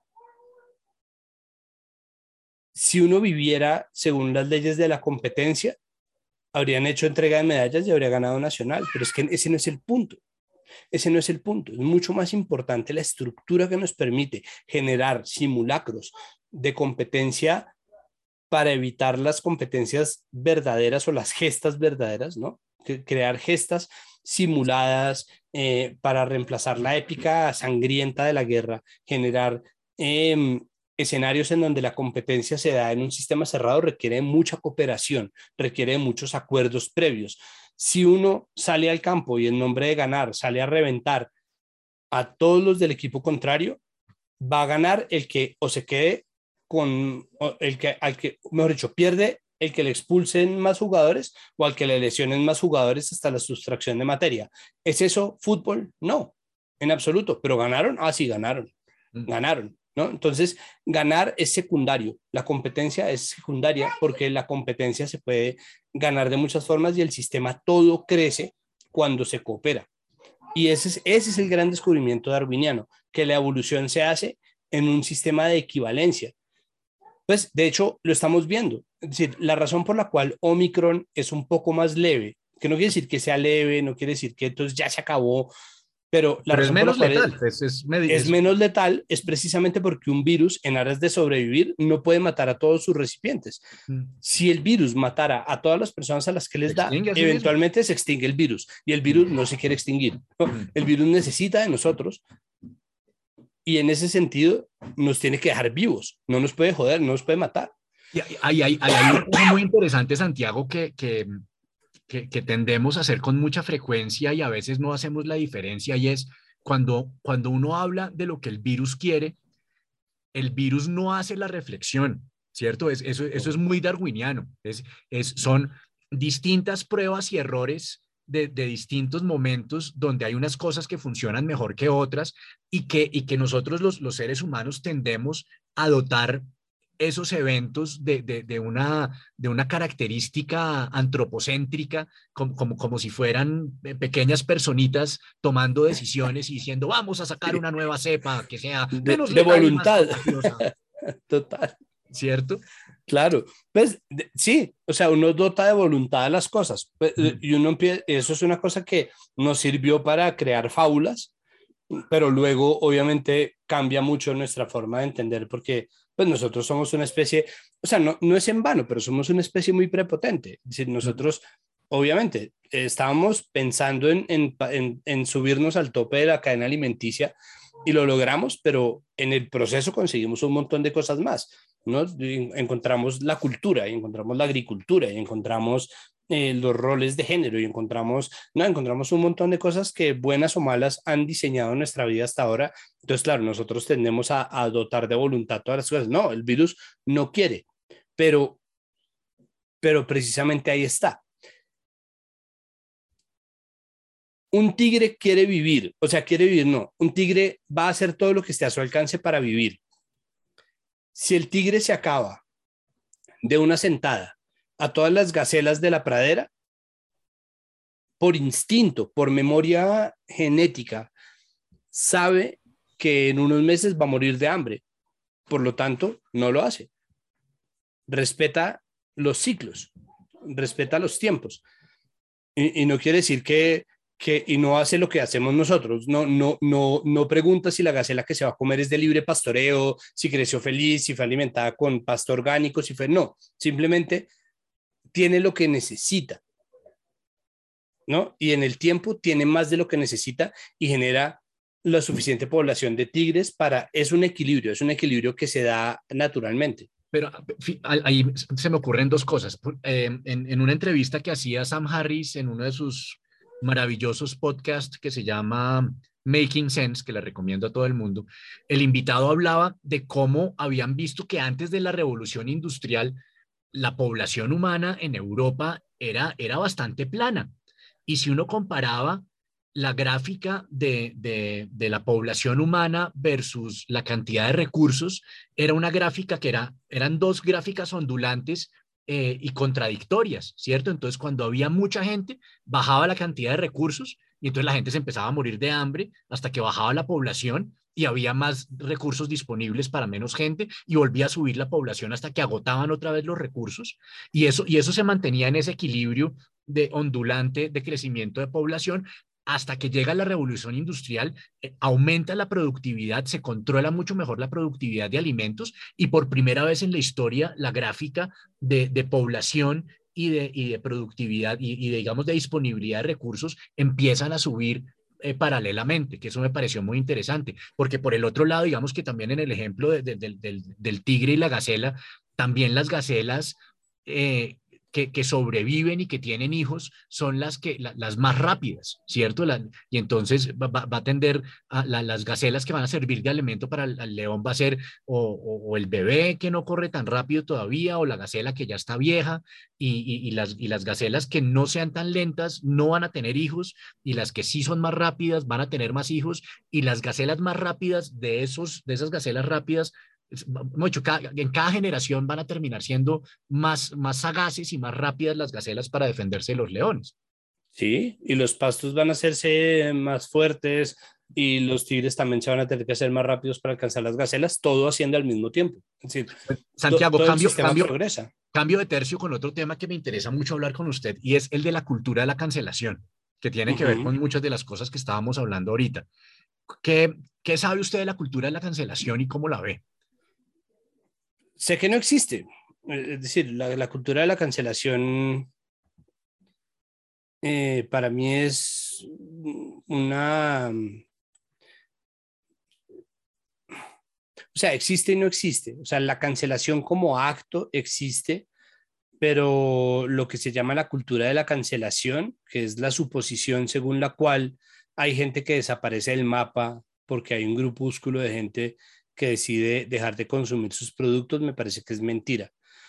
Primero porque estamos leyendo el mundo, por un lado, a conveniencia, porque eso es un relato inventado desde posiciones hegemónicas culturalmente, sea cual fuere, ¿no? Es decir, si no son los hombres blancos heterosexuales, eh, son los hombres heterosexuales, en el caso de Bill Cosby, Eh, que estamos midiendo a conveniencia, pero que además estamos haciendo una medición insuficiente porque mm, es muy poca gente en realidad, es decir, es, es, es muy poca gente y porque el golpe además se siente pero no mata, ¿no? Entonces, eh, mm, hay un sistema que permite que la gente siga reclamando plata a la que tiene derecho legalmente, aunque haya cometido crímenes, por ejemplo, aunque haya cometido un delito o aunque haya cometido una falta moral o ética que le haya traído la reprobación social. Pero tal vez no me refiero a eso, sino, por ejemplo, a casos, por ejemplo, voy a poner algunos ejemplos. Lo que le pasó, lo que le pasó a Cavani hace un par de años, cuando en un intercambio de comentarios con un compañero suyo eh, creo que, creo que un compañero suyo del equipo, creo que le estaba jugando en Inglaterra en ese momento, y un compañero suyo lo felicitó por algo en Twitter y, Cavani le respondió agradecido y, con cariño, le dijo gracias negrito. y, en Inglaterra se ofendió todo el mundo y, e incluso lo sancionaron con tres fechas de no jugar y le pusieron una multa de, de miles de euros por, por haber utilizado un término que ellos consideran racista que Cavani dijo, no lo digo de racismo, lo digo de cariño, en mi país así nos decimos entre nosotros de cariño, incluso creo que hubo intervención de las academias de la lengua, tanto la uruguaya como la, como la española. Digamos, en ese ejemplo. Pues ahí está Cavani, ahí sigue jugando en el Manchester United. Eh, yo pienso que eh, eh, eso tiene muchas, como todo, tiene muchas capas, pero por un lado es que estamos en una transición. Entonces, se nos ha mostrado un poco hasta qué punto la gente en general estaba victimizada por la manera en que nosotros estábamos viviendo y, llevando a cabo nuestro devenir cultural, ¿no? Si la forma en que hablábamos, configurábamos nuestras instituciones, diseñábamos constituciones o nos referíamos de la gente, a la gente, em, traía todo un contexto completamente racista. Eh, no me sorprende en absoluto que en esa transición el pensamiento colonialista también aflore, es decir, que Inglaterra crea que tiene la, la verdad sobre cómo funcionan las cosas en cada parte del mundo, porque hubo un punto de la historia en que un cuarto de la población mundial era súbdita de la reina Victoria, ¿no? Entonces, ese, ese colonialismo también subsiste ahí. Un imperio donde no se ocultaba el sol nunca. Exacto, exacto, donde nunca, nunca se ocultaba el sol, cosa que también le pasó a España, ¿no?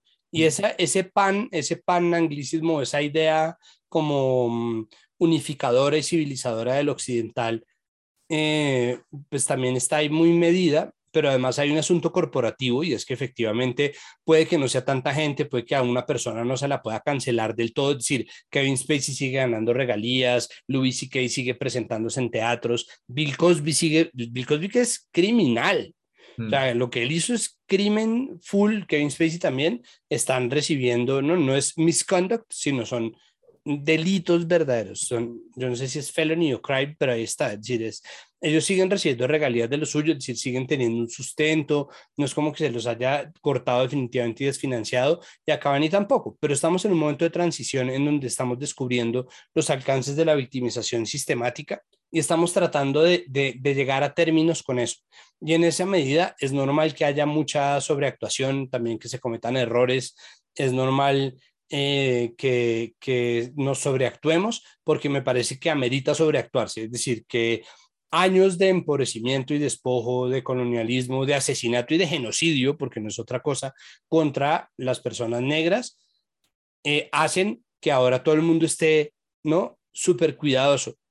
Y el terreno de lo simbólico es un terreno que es intangible, pero que por intangible lo tenemos todos los días ahí. Entonces está todos los días en la conversación, en Twitter, ¿no? Y eso influye mucho en la buena o mala imagen de las instituciones. Entonces ellos decidieron actuar como marca de forma implacable contra algo que detectaron que podía ser racismo y lo hacen de una manera corporativa. Entonces, me parece que eso obedece simplemente al espíritu de nuestro tiempo, como que es como nosotros contemplamos el mundo y lo pensamos, no creo que, que, hayamos dicho la última palabra de este proceso, yo no creo que hayamos visto el último capítulo, pero creo que la cancelación per se, es decir, creo que eh, la gente de nuevo eh, eh, tiende a, a, separar lo cognitivo de lo ideológico, de lo emocional, y todas están unidas. Entonces nosotros somos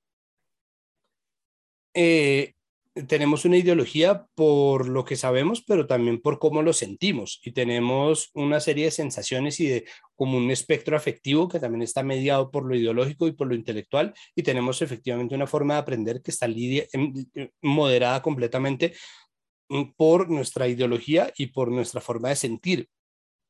Y, y creo que la gente trata de compensar la culpa que eso produce eh, y las deudas históricas que obviamente nos caen a nosotros y que nosotros no sabemos cómo remediar porque son cientos de años sobre los cuales no nos podemos hacer responsables, eh, tratando de meterle toda la buena, ¿no? con todas las buenas intenciones y eso genera muchas veces eh, e, esas, esas cancelaciones, pero esas cancelaciones nunca terminan de verificarse en el tiempo. Es decir, Cavani fue institucional, su propio país salió a defenderlo, o sea, Uruguay salió a defender a Suárez que estaba grabado que estaba mordiendo a una persona, ¿no?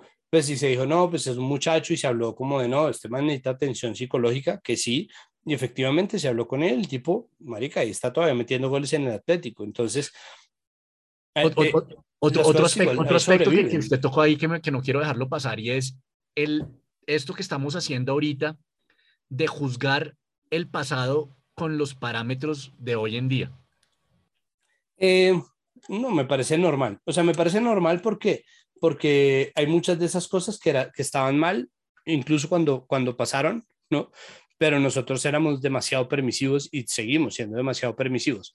Entonces, o sea, la razón por la cual Neruda cuenta que violó a una mujer mientras trabajaba como diplomático es simplemente porque en ese momento él sabía que podía, que le iban a decir si él era Pablo Neruda, pero él contó que violó a una mujer es decir, eres un violador confeso. Entonces, eh, sí, yo entiendo, yo entiendo que hay muchas cosas que, que, han progresado pero, y obviamente... Pero al, punto, pero al punto de que podamos llegar a decir, borremos la obra escrita por Neruda porque no podemos validar que un violador escriba. Pero eso no ha pasado.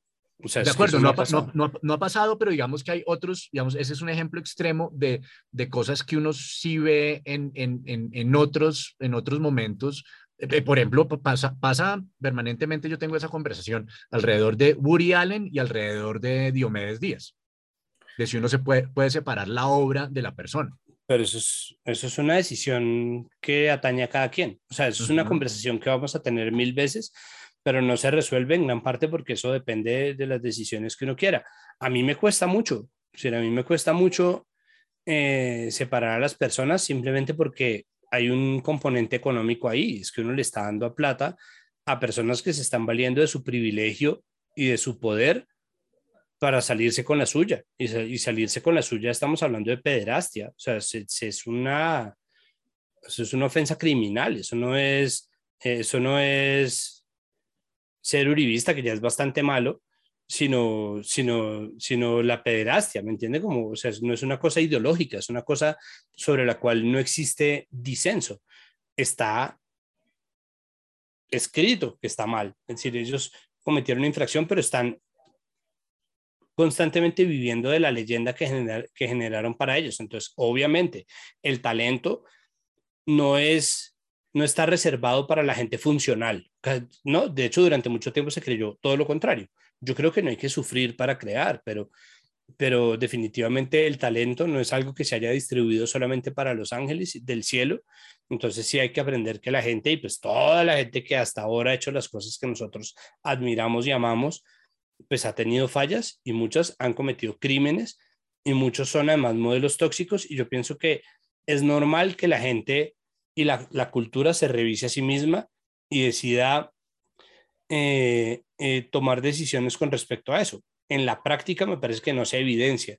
Es decir, en la práctica me parece que el solo hecho de que se esté discutiendo, no con la constitución en la mano y no con la ley en la mano, es decir, que no haya un patíbulo y, que se esté ejecutando ¿no? Eh, a, a, nadie ni se lo esté condenando al ostracismo, es prueba de que ellos van a seguir ahí y ahí van a seguir. Es decir, económicamente van a estar ahí y ellos son libres de contarse sobre sí mismos la historia que ellos quieran, pero tampoco pueden trancar a quienes deciden que no quieren ver nunca más algo de ellos. Es decir, esa discusión se tiene, pero a nadie se le puede obligar a comprar una película más de Woody Allen en su vida, a nadie se lo puede obligar.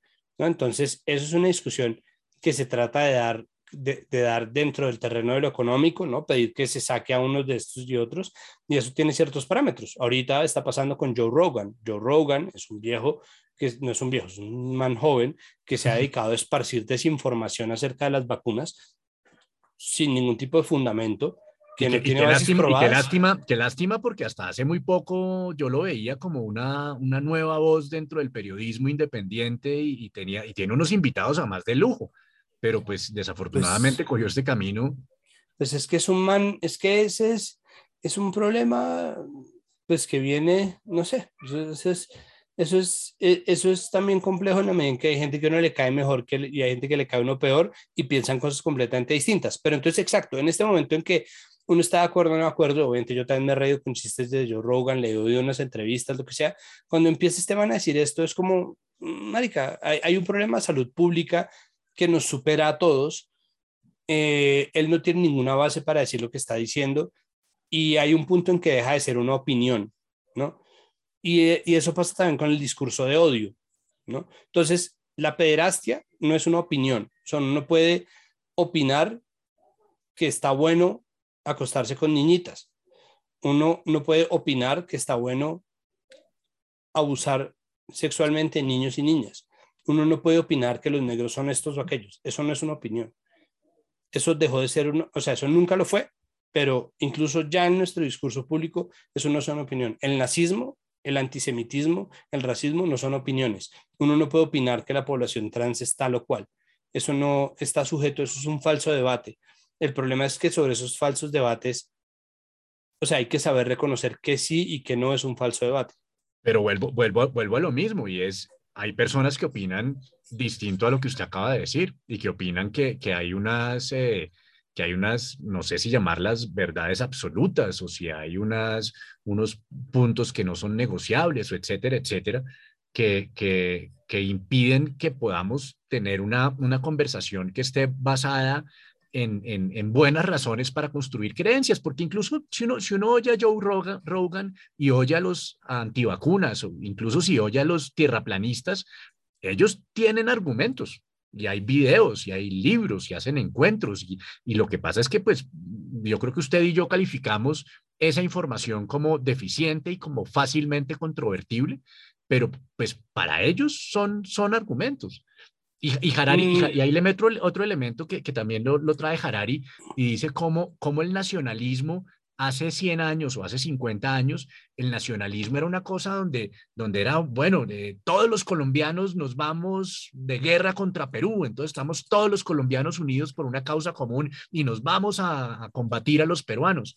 Pero que hoy en día la- el nuevo nacionalismo es un nacionalismo donde el enemigo, donde el ene- enemigo es interno que, va a un poco a lo que usted decía ahorita, que, que, que, pues me- también quiero que hablemos un poco de eso y es, yo, yo, tengo, yo tengo amigos, yo tengo amigos uribistas y tengo amigos petristas y tengo amigos de, del centro y yo en todo ese espectro eh, conozco gente camelladora, creativa, que, que trata de aportar desde, desde su espacio, que tienen unas, unas, unas convicciones y una forma de, de, de ver la vida diferente, y pero estamos, estamos, no estamos cayendo en esa, en esa idea del enemigo interno donde la mitad de nosotros simplemente no quiere vivir con la otra mitad.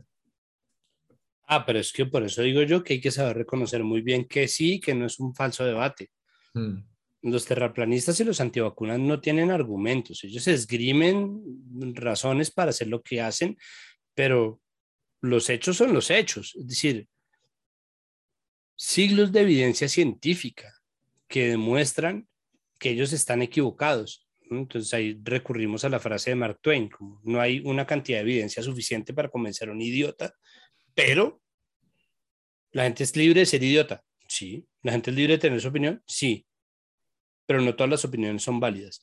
Es respetable el derecho a tener una opinión, pero no todas las opiniones son respetables. Si alguien opina que la Tierra es plana, me parece que es un imbécil y ya. No es como, entonces, claro, puede existir, sí puede existir, claro.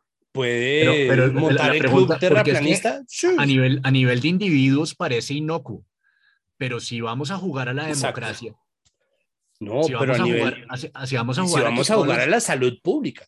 Es que si vamos a jugar a la salud pública, o sea, si uno va, no, es que de hecho los antivacunas ya lo lograron. El sarampión estaba prácticamente extinto del mundo, ¿no? Y la desinformación derivada de los movimientos antivacunas activó clústeres lo suficientemente grandes como para reactivar una enfermedad que ya se había erradicado y la una tuberculosis también. en y la tuberculosis, una, una enfermedad que en su momento, dos enfermedades que en su momento fueron mortales, la tuberculosis que fue mortal hasta hace relativamente muy poco tiempo y que hace ya unas buenas décadas no eran enfermedades letales, se reactivaron y eso configura un problema que pone en peligro la vida de la gente. Entonces, que ellos tienen derecho a vivir, sí. Que deberían negarles atención médica jamás, en absoluto, ¿no? ¿Deberíamos cobrársela? ¿Más cara? No creo. Yo creo que hay que, yo no sé, yo, yo no soy... No, Porque, porque que- digamos, esa, esa discusión, esa discusión está en otros, en otros vectores, ¿cierto? Entonces a la, a la gente es como, bueno, usted, es- usted es libre de alimentarse a punta McDonald's toda la vida, pero eso, eso, si usted lo hace, usted va a generar unos problemas o, o unos, o unos costos en el sistema de, de salud pública que, que, que esto, obvia, otra vez vuelvo a lo mismo, un individuo no importa, pero cuando ya hay una, hay una epidemia de obesidad mórbida en un país como sucede en Estados Unidos o en México, ya ahí ya el, el, el tema de cómo administramos los recursos y cómo saco de aquí para atender a toda esta población que tomó estas decisiones en su vida y, y le quito recursos a otra gente, pues se, se, vuelve una discusión que, que hay que darla. Yo, yo no sabría qué posición tomar, pero, pero me parece No. una conversación muy interesante. No, mi posición en eso sí está clara y es no, no, sobre todo porque, no, no porque además en nombre de ese discurso que está, o sea, las generalizaciones en general son erróneas, ¿no? Las generalizaciones suelen ser erróneas con un margen muy bajito de error. Y si hay una persona que tiene un problema en la tiroides, o si hay una persona que es gorda por cualquier razón, si hay una persona que es gorda por ansiedad, o muchas, Mm. Y nosotros además de eso las culpamos por su ansiedad, no solamente no vamos a resolver el problema de la obesidad, sino que vamos a generar un problema de salud mental mucho más grande y estamos poniendo en peligro nuestra humanidad. Pero yo, a, mí ese tema, sobre todo el de la obesidad, me parece muy interesante porque usted tiene razón, usted tiene razón en, en las dos cosas. Primero, que las causas de la obesidad de una persona pueden ser múltiples, ¿cierto? Y, pues yo me atrevería a decir que, que, nadie sueña con, con, ser un obeso mórbido. Em, y por otro lado, también tiene razón en el sentido de que no se trata de, de em, ni de maltratar ni, ni de culpar, sino de, al contrario, de, de, de, entender qué pasa y tratar de, tratar de, ayudar. Lo que yo no estoy tan seguro es si, si, en, ese, si en ese ánimo de, no culpar, eh, normalizar sea bueno, porque claramente es un riesgo para la salud. Pero es que yo creo que nosotros, yo creo que ahí se está hablando de normalizar cuando ni siquiera se ha terminado de comprender. Eh, creo que, creo que nosotros no tenemos claro hasta qué punto hay mucha gente que simplemente no adelgaza. Hay gente más gorda que otra, pero además de eso nosotros llevamos viviendo sobre unos estándares de delgadez, obesidad que son absolutamente restrictivos. No, la eh, vigorexia, la vigorexia también es una enfermedad. No, y, las, y los trastornos en la conducta alimenticia son una locura. Lo que la gordofobia ha generado en términos y la moda, o sea, lo que, marica, mire, yo, yo soy un tipo panzón y a mí me toca comprar ropa online todos los días de mi vida, bueno, hasta que al caso, qué sé yo, pero digo, o sea, cuando yo voy y compro, me toca comprar ropa de gente que no tiene cuerpos ni siquiera medianamente parecidos a los míos. Entonces, toda la ropa que yo compré en pandemia era una lotería, simplemente porque si esto es más o menos slim, más o menos stretch, más o menos BBB, si los hombros son bla, bla, bla. Entonces, claro, hay un punto en donde uno entiende que la industria no puede pensar, mm, pero y si hacemos los hombros anchos, ¿a quién discriminamos? Pero al mismo tiempo el estándar que se vende, lo que se nos ha vendido durante tanto tiempo de la mujer absolutamente esbelta, flaca, es irreal o sea, es irreal para la mayoría de la durante, gente. Durante un periodo de tiempo, porque si uno ve el, el, canon de belleza en los 40 era muy distinto al de los... Claro, y en los 50 y en los 10, exacto, eso ha ido cambiando. Pero nosotros ya llevamos una tanda larga, o sea, ahorita se está rompiendo, pero nosotros duramos una tanda larga desde los 70 hasta los 2000 en que, en que era flacura pura, ¿no? Kate Moss y, las, las, supermodelos de los 80s, 90 eran...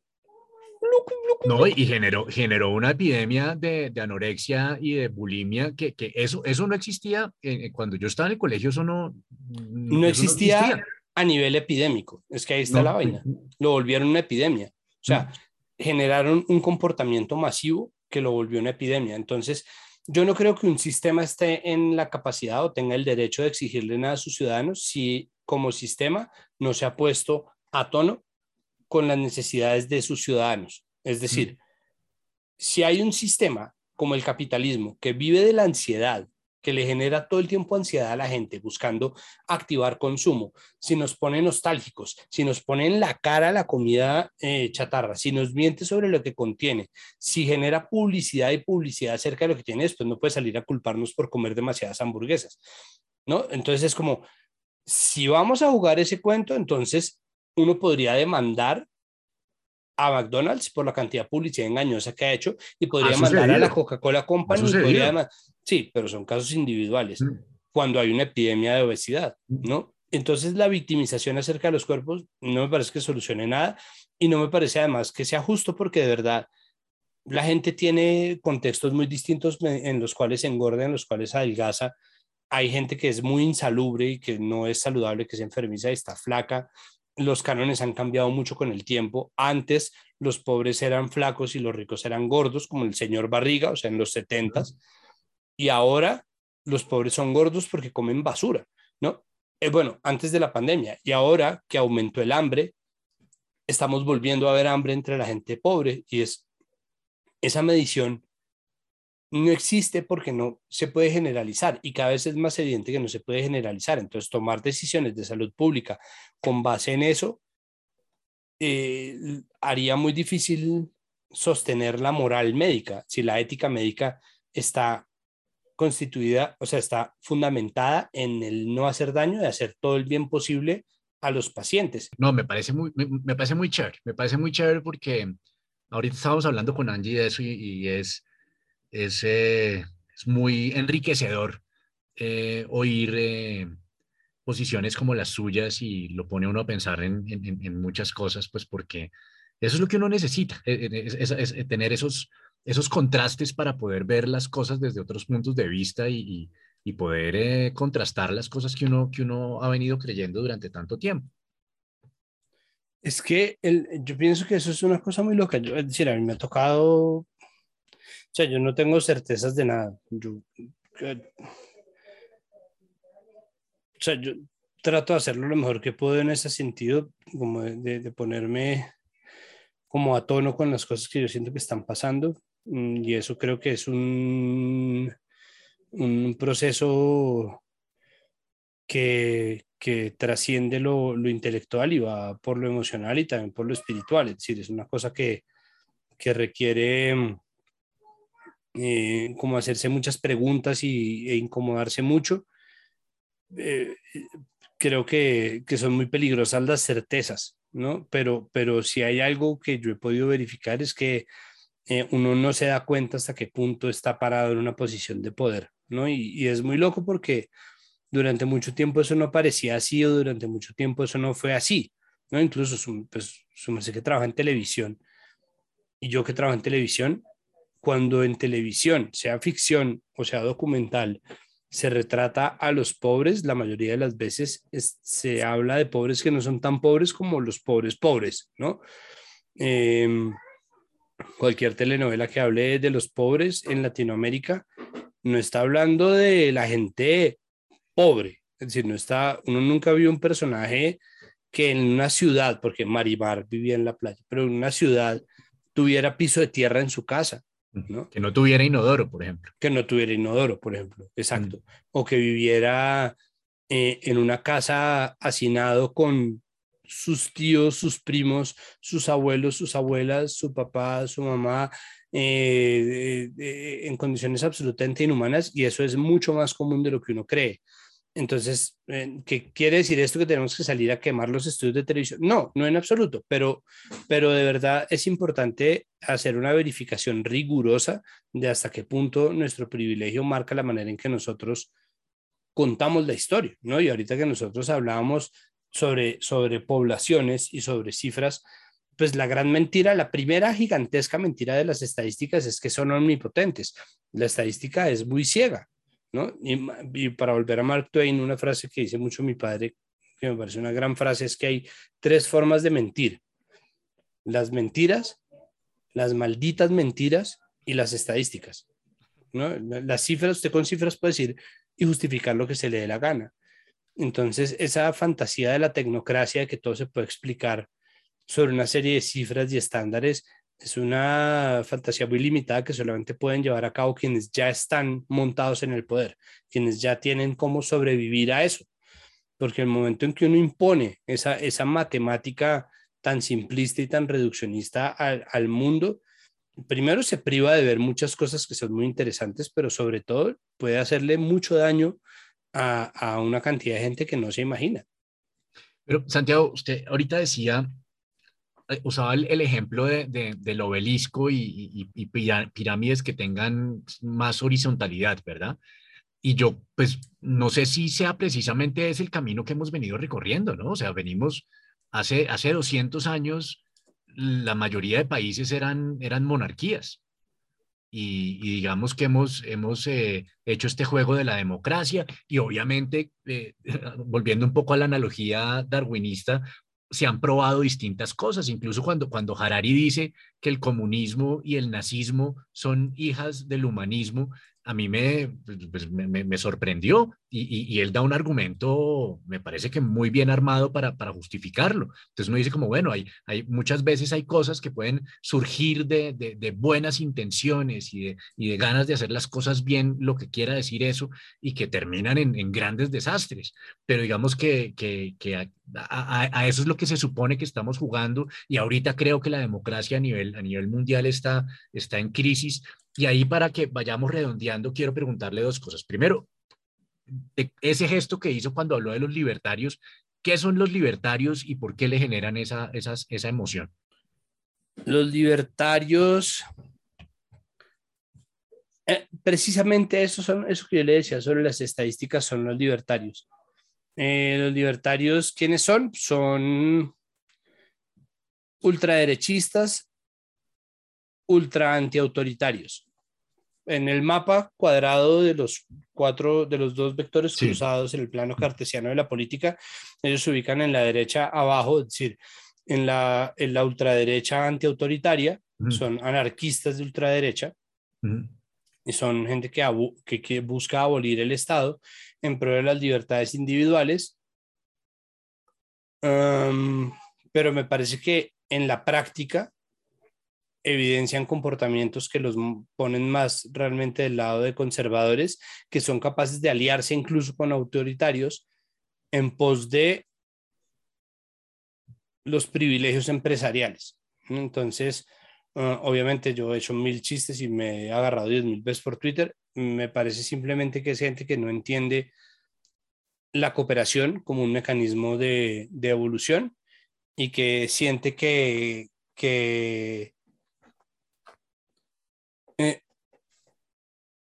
siente que, que, la cooperación entorpece el avance del individuo desconociendo que para ellos y para la mayoría de los ideólogos del, del, libertarismo, del libertarianismo, las condiciones están dadas, es decir, que muchos de ellos son empresarios que tenían un capital base que les venía de familia o que tenían de antes eh, infinitamente superior en posibilidades a las que cualquier otra persona del común podría tener, es decir, que las leyes del, del mercado vienen prereguladas en favor de quienes ya tenían plata en un comienzo. Entonces pienso que, que es eh, un pensamiento ciego que mm, pone el egoísmo como ideal, mm, que yo hasta cierto punto lo entiendo, pero que desconoce muchas otras facetas incluyendo estas, por ejemplo, ¿no? las facetas que escapan a las mediciones eh, de la estadística. Entonces, comprender todo en términos de la medida es desconocer mucho de lo que es la naturaleza humana. La naturaleza humana también es ociosa y la naturaleza humana también es improductiva y la naturaleza humana también es artística y es cultural, es contemplativa, es eh, rebelde eh, y es contrastante, es, disruptiva y busca hacer cosas que no tengan necesariamente sustento comercial. Y, en, este punto del, progreso económico, eh, es muy loco pensar que alguien deba morir de hambre y pensar que eso es una decisión personal. Es decir, que el pobre es pobre porque quiere y que el mercado solo se va a regular, eso me parece una locura. Y me parece que además es un embeleco pensar que el objetivismo de Ayn Rand sea una filosofía, ¿no? Cuando es apenas un planteamiento, apenas un postulado y una pregunta que se hace sobre muchas otras vertientes filosóficas que Ayn Rand,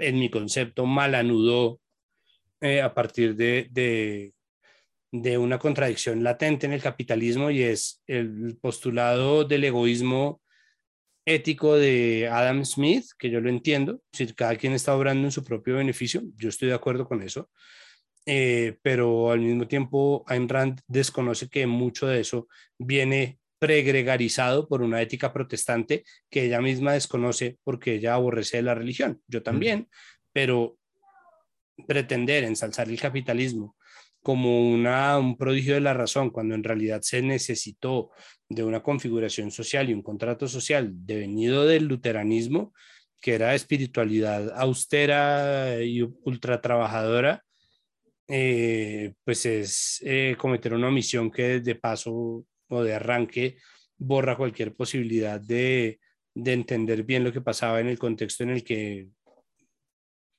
la creadora de esta para mí escuela filosófica eh, estaba, estaba parada, pero en fin, ¿no? es decir, es, eso, me parece simplemente que es gente que no entendió bien la cadena alimenticia y ese malentendimiento de la cadena alimenticia lo pretende imponer como sistema político porque el beneficio ya lo tienen ellos. Es decir, eh, entonces ellos ganan con cada desregulación y cada vez que alguien eh, quita un subsidio, ellos piensan que es plata que va para ellos Entonces, claro, yo creo que hay unos que son como honestos y, hasta el, de corazón, ¿no? Que están dispuestos a, irse y a morirse con la suya, y yo los entiendo.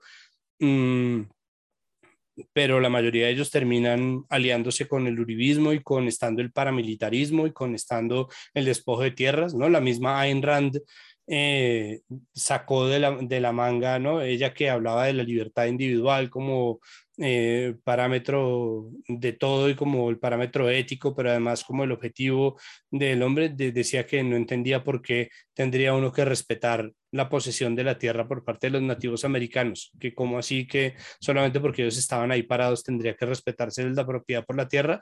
Entonces creo que ese tipo de cosas que se hacen son malabarismos ideológicos y me parece que no se sostiene por ningún lado el libertarianismo. Entonces por eso es que me producen, y porque además obviamente me la paso discutiendo con ellos en Twitter y se pueden volver realmente muy fastidiosos porque actúan muy en gavilla. ¿no? Entonces eso es, que eso es además lo menos individualista que hay. Por eso yo confío y siempre confiaré mucho más en los compañeros anarquistas que creen en la solidaridad y en la colectivización, pero son individualistas rabiosos. O sea, me parece que esa contradicción se resuelve mejor por la izquierda. ¿El anarquismo es la ausencia de Estado? Sí, el, es la ausencia de un esquema jerárquico y hegemónico de un Estado y de un gobierno. Lo que pasa es que eso no tiene una cara específica. Eh, eh, eh, hay, ejemplos, hay ejemplos del modelo que, que, usted aspira que, que, funcionen hoy en día o que hayan no, funcionado. No, es decir, sí y no. Ha, ha, habido ejemplos de anarquismo, sí, Cataluña durante la guerra civil en algún momento fue anarquista. Los mismos comunistas republicanos fueron a darles bala ya porque no les parecía y siempre ha habido una división dentro de, dentro de la izquierda muy fuerte entre eso. O sea, Bakunin salió dando un portazo de la internacional, esto siempre ha sido así. Mm, pero cuando ha sido necesario, pues han estado el uno al lado del otro. Em, hay otros ejemplos que son colonias y comunas diseminadas por el mundo de gente que empieza a funcionar ¿no? de forma cooperativa en espacios que son no contraestatales, sino aestatales que, simplemente buscan la autosuficiencia y la autogestión. Pues obviamente son eh, eh, espacios muy pequeños porque no existe la configuración de una nación, pero es que eso es una contradicción eterna. Ahorita yo no sé eso qué cara tendría, pero bueno, Malatesta mm, respondió muy elocuentemente esa pregunta hace mucho, mucho tiempo y es que siempre se ha preguntado, pero entonces, ¿cuál es el modelo que proponen? Y lo que decía Malatesta es que el anarquismo es una ideología que confía en que la gente, una vez se la deje tranquila, se organiza no propone de inmediato un modelo porque ¿quién lo va a proponer? Es decir, el anarquismo por definición, exacto, el, anarquismo por definición no puede ser maoísta leninista o leninista stalinista o rivista kropotkin. Entonces hay modelos que se han planteado, obviamente, hay, eh, hay formas de verlo y acercamientos filosóficos, pero, pero el acuerdo está en que una vez a las personas se las permita tabula rasa, crear sus propias relaciones de poder, eso se puede hacer. obviamente hay 10.000 teorías. La catalana fue más anarcosindicalista porque el anarquismo permanece vivo gracias a las organizaciones sindicales. Bueno, aquí en Colombia no tanto, pero en Europa más. Mm, y el anarcosindicalismo, pues lo que, lo que garantizaba era que quienes conocían los oficios eran dueños de los medios de producción y que cada quien tenía lo que necesitara. O sea, entonces, si, si el anarquismo está gestionado a partir de gremios o a partir de sindicatos, era mucho más fácil eh, organizar el flujo de adquisición de bienes y servicios y la organización social se hacía mucho más fácil, dejando uh, unas cuestiones mm, ¿no? para ser resueltas en la marcha que, que hacía, es decir, hacía mucho más fácil la discusión política. Uh, de resto, no, casi no hay ejemplos. Es decir, de resto no solamente no hay ejemplos, sino yo creo que es una transición muy larga, porque no es, no es, no es tan fácil como imponerlo y ya, no, no existe el partido anarquista, podría, pero no existe el partido anarquista colombiano. Eh, la propuesta de eso sería un cambio constitucional, es decir, sobre las reglas del juego existentes será muy difícil hacerlo. Me parece que en este momento vale más el anarquismo y los anarquistas por los aportes que pueden hacer a los sistemas existentes que por la misma posibilidad de, de la creación de sistemas anarquistas ya allá, cuando en realidad se pueden gestionar sistemas cooperativos que son mucho más interesantes y que solucionan problemas más rápidamente eh, en comunidades y en territorios alejados del Estado.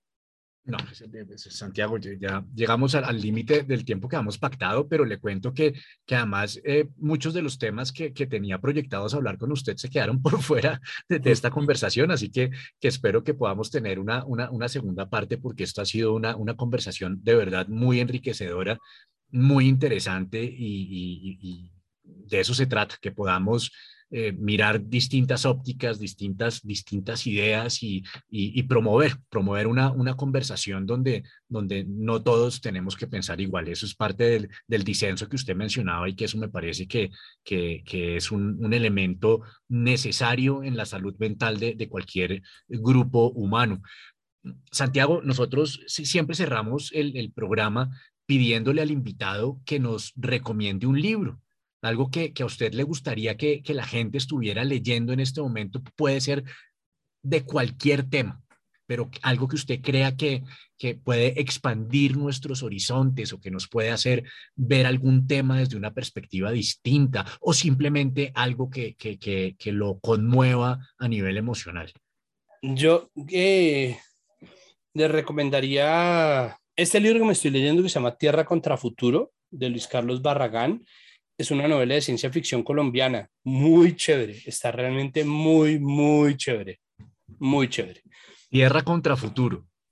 Sí, es, es la llegada de una nave alienígena a la selva amazónica colombiana.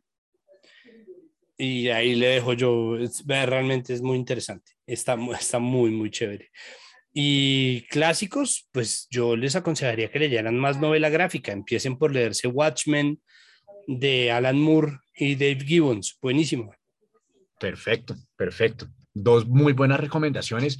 Santiago, muchas gracias. Muchas gracias por este espacio y, de verdad que esperamos que, sean muchas más conversaciones en el futuro porque de verdad esto hace parte de, esta invitación a, enriquecer la conversación, a promover el pensamiento crítico y a que, ya que tengamos eh, unos, unos horizontes más expandidos de ideas y de intercambio de ideas. Absolutamente de acuerdo. Yo creo que eh, eh, si algo nos probó la pandemia, y muy en consonancia con esto que yo le digo del descubrimiento de Darwin, es que la unidad básica de la cultura no son las ideas ni las creaciones, ¿no? Nosotros antes teníamos la cultura como una sucesión de creaciones y luego como una sucesión de ideas, ¿no? Entonces las ideas y la cultura, no, a mí me parece que la cultura está hecha de interacciones, porque eso es lo que le da forma en realidad a las ideas, porque no hay idea que nazca por fuera de una conexión neuronal y esa conexión neuronal solamente se da en, un hombre, una mujer, en un ser humano en relación a algo más, así sea el clima. Pero hablar enriquece nuestra capacidad de, conectar, reconectar, pensar, mirar desde ángulos distintos. Entonces, muy a la orden siempre y cuando me invite, buenísimo. De una. Le, tomo, le tomo la palabra. Santiago, un abrazo, muchísimas gracias y gracias por estar acá en Filosóficamente Liberal. Muchísimas gracias.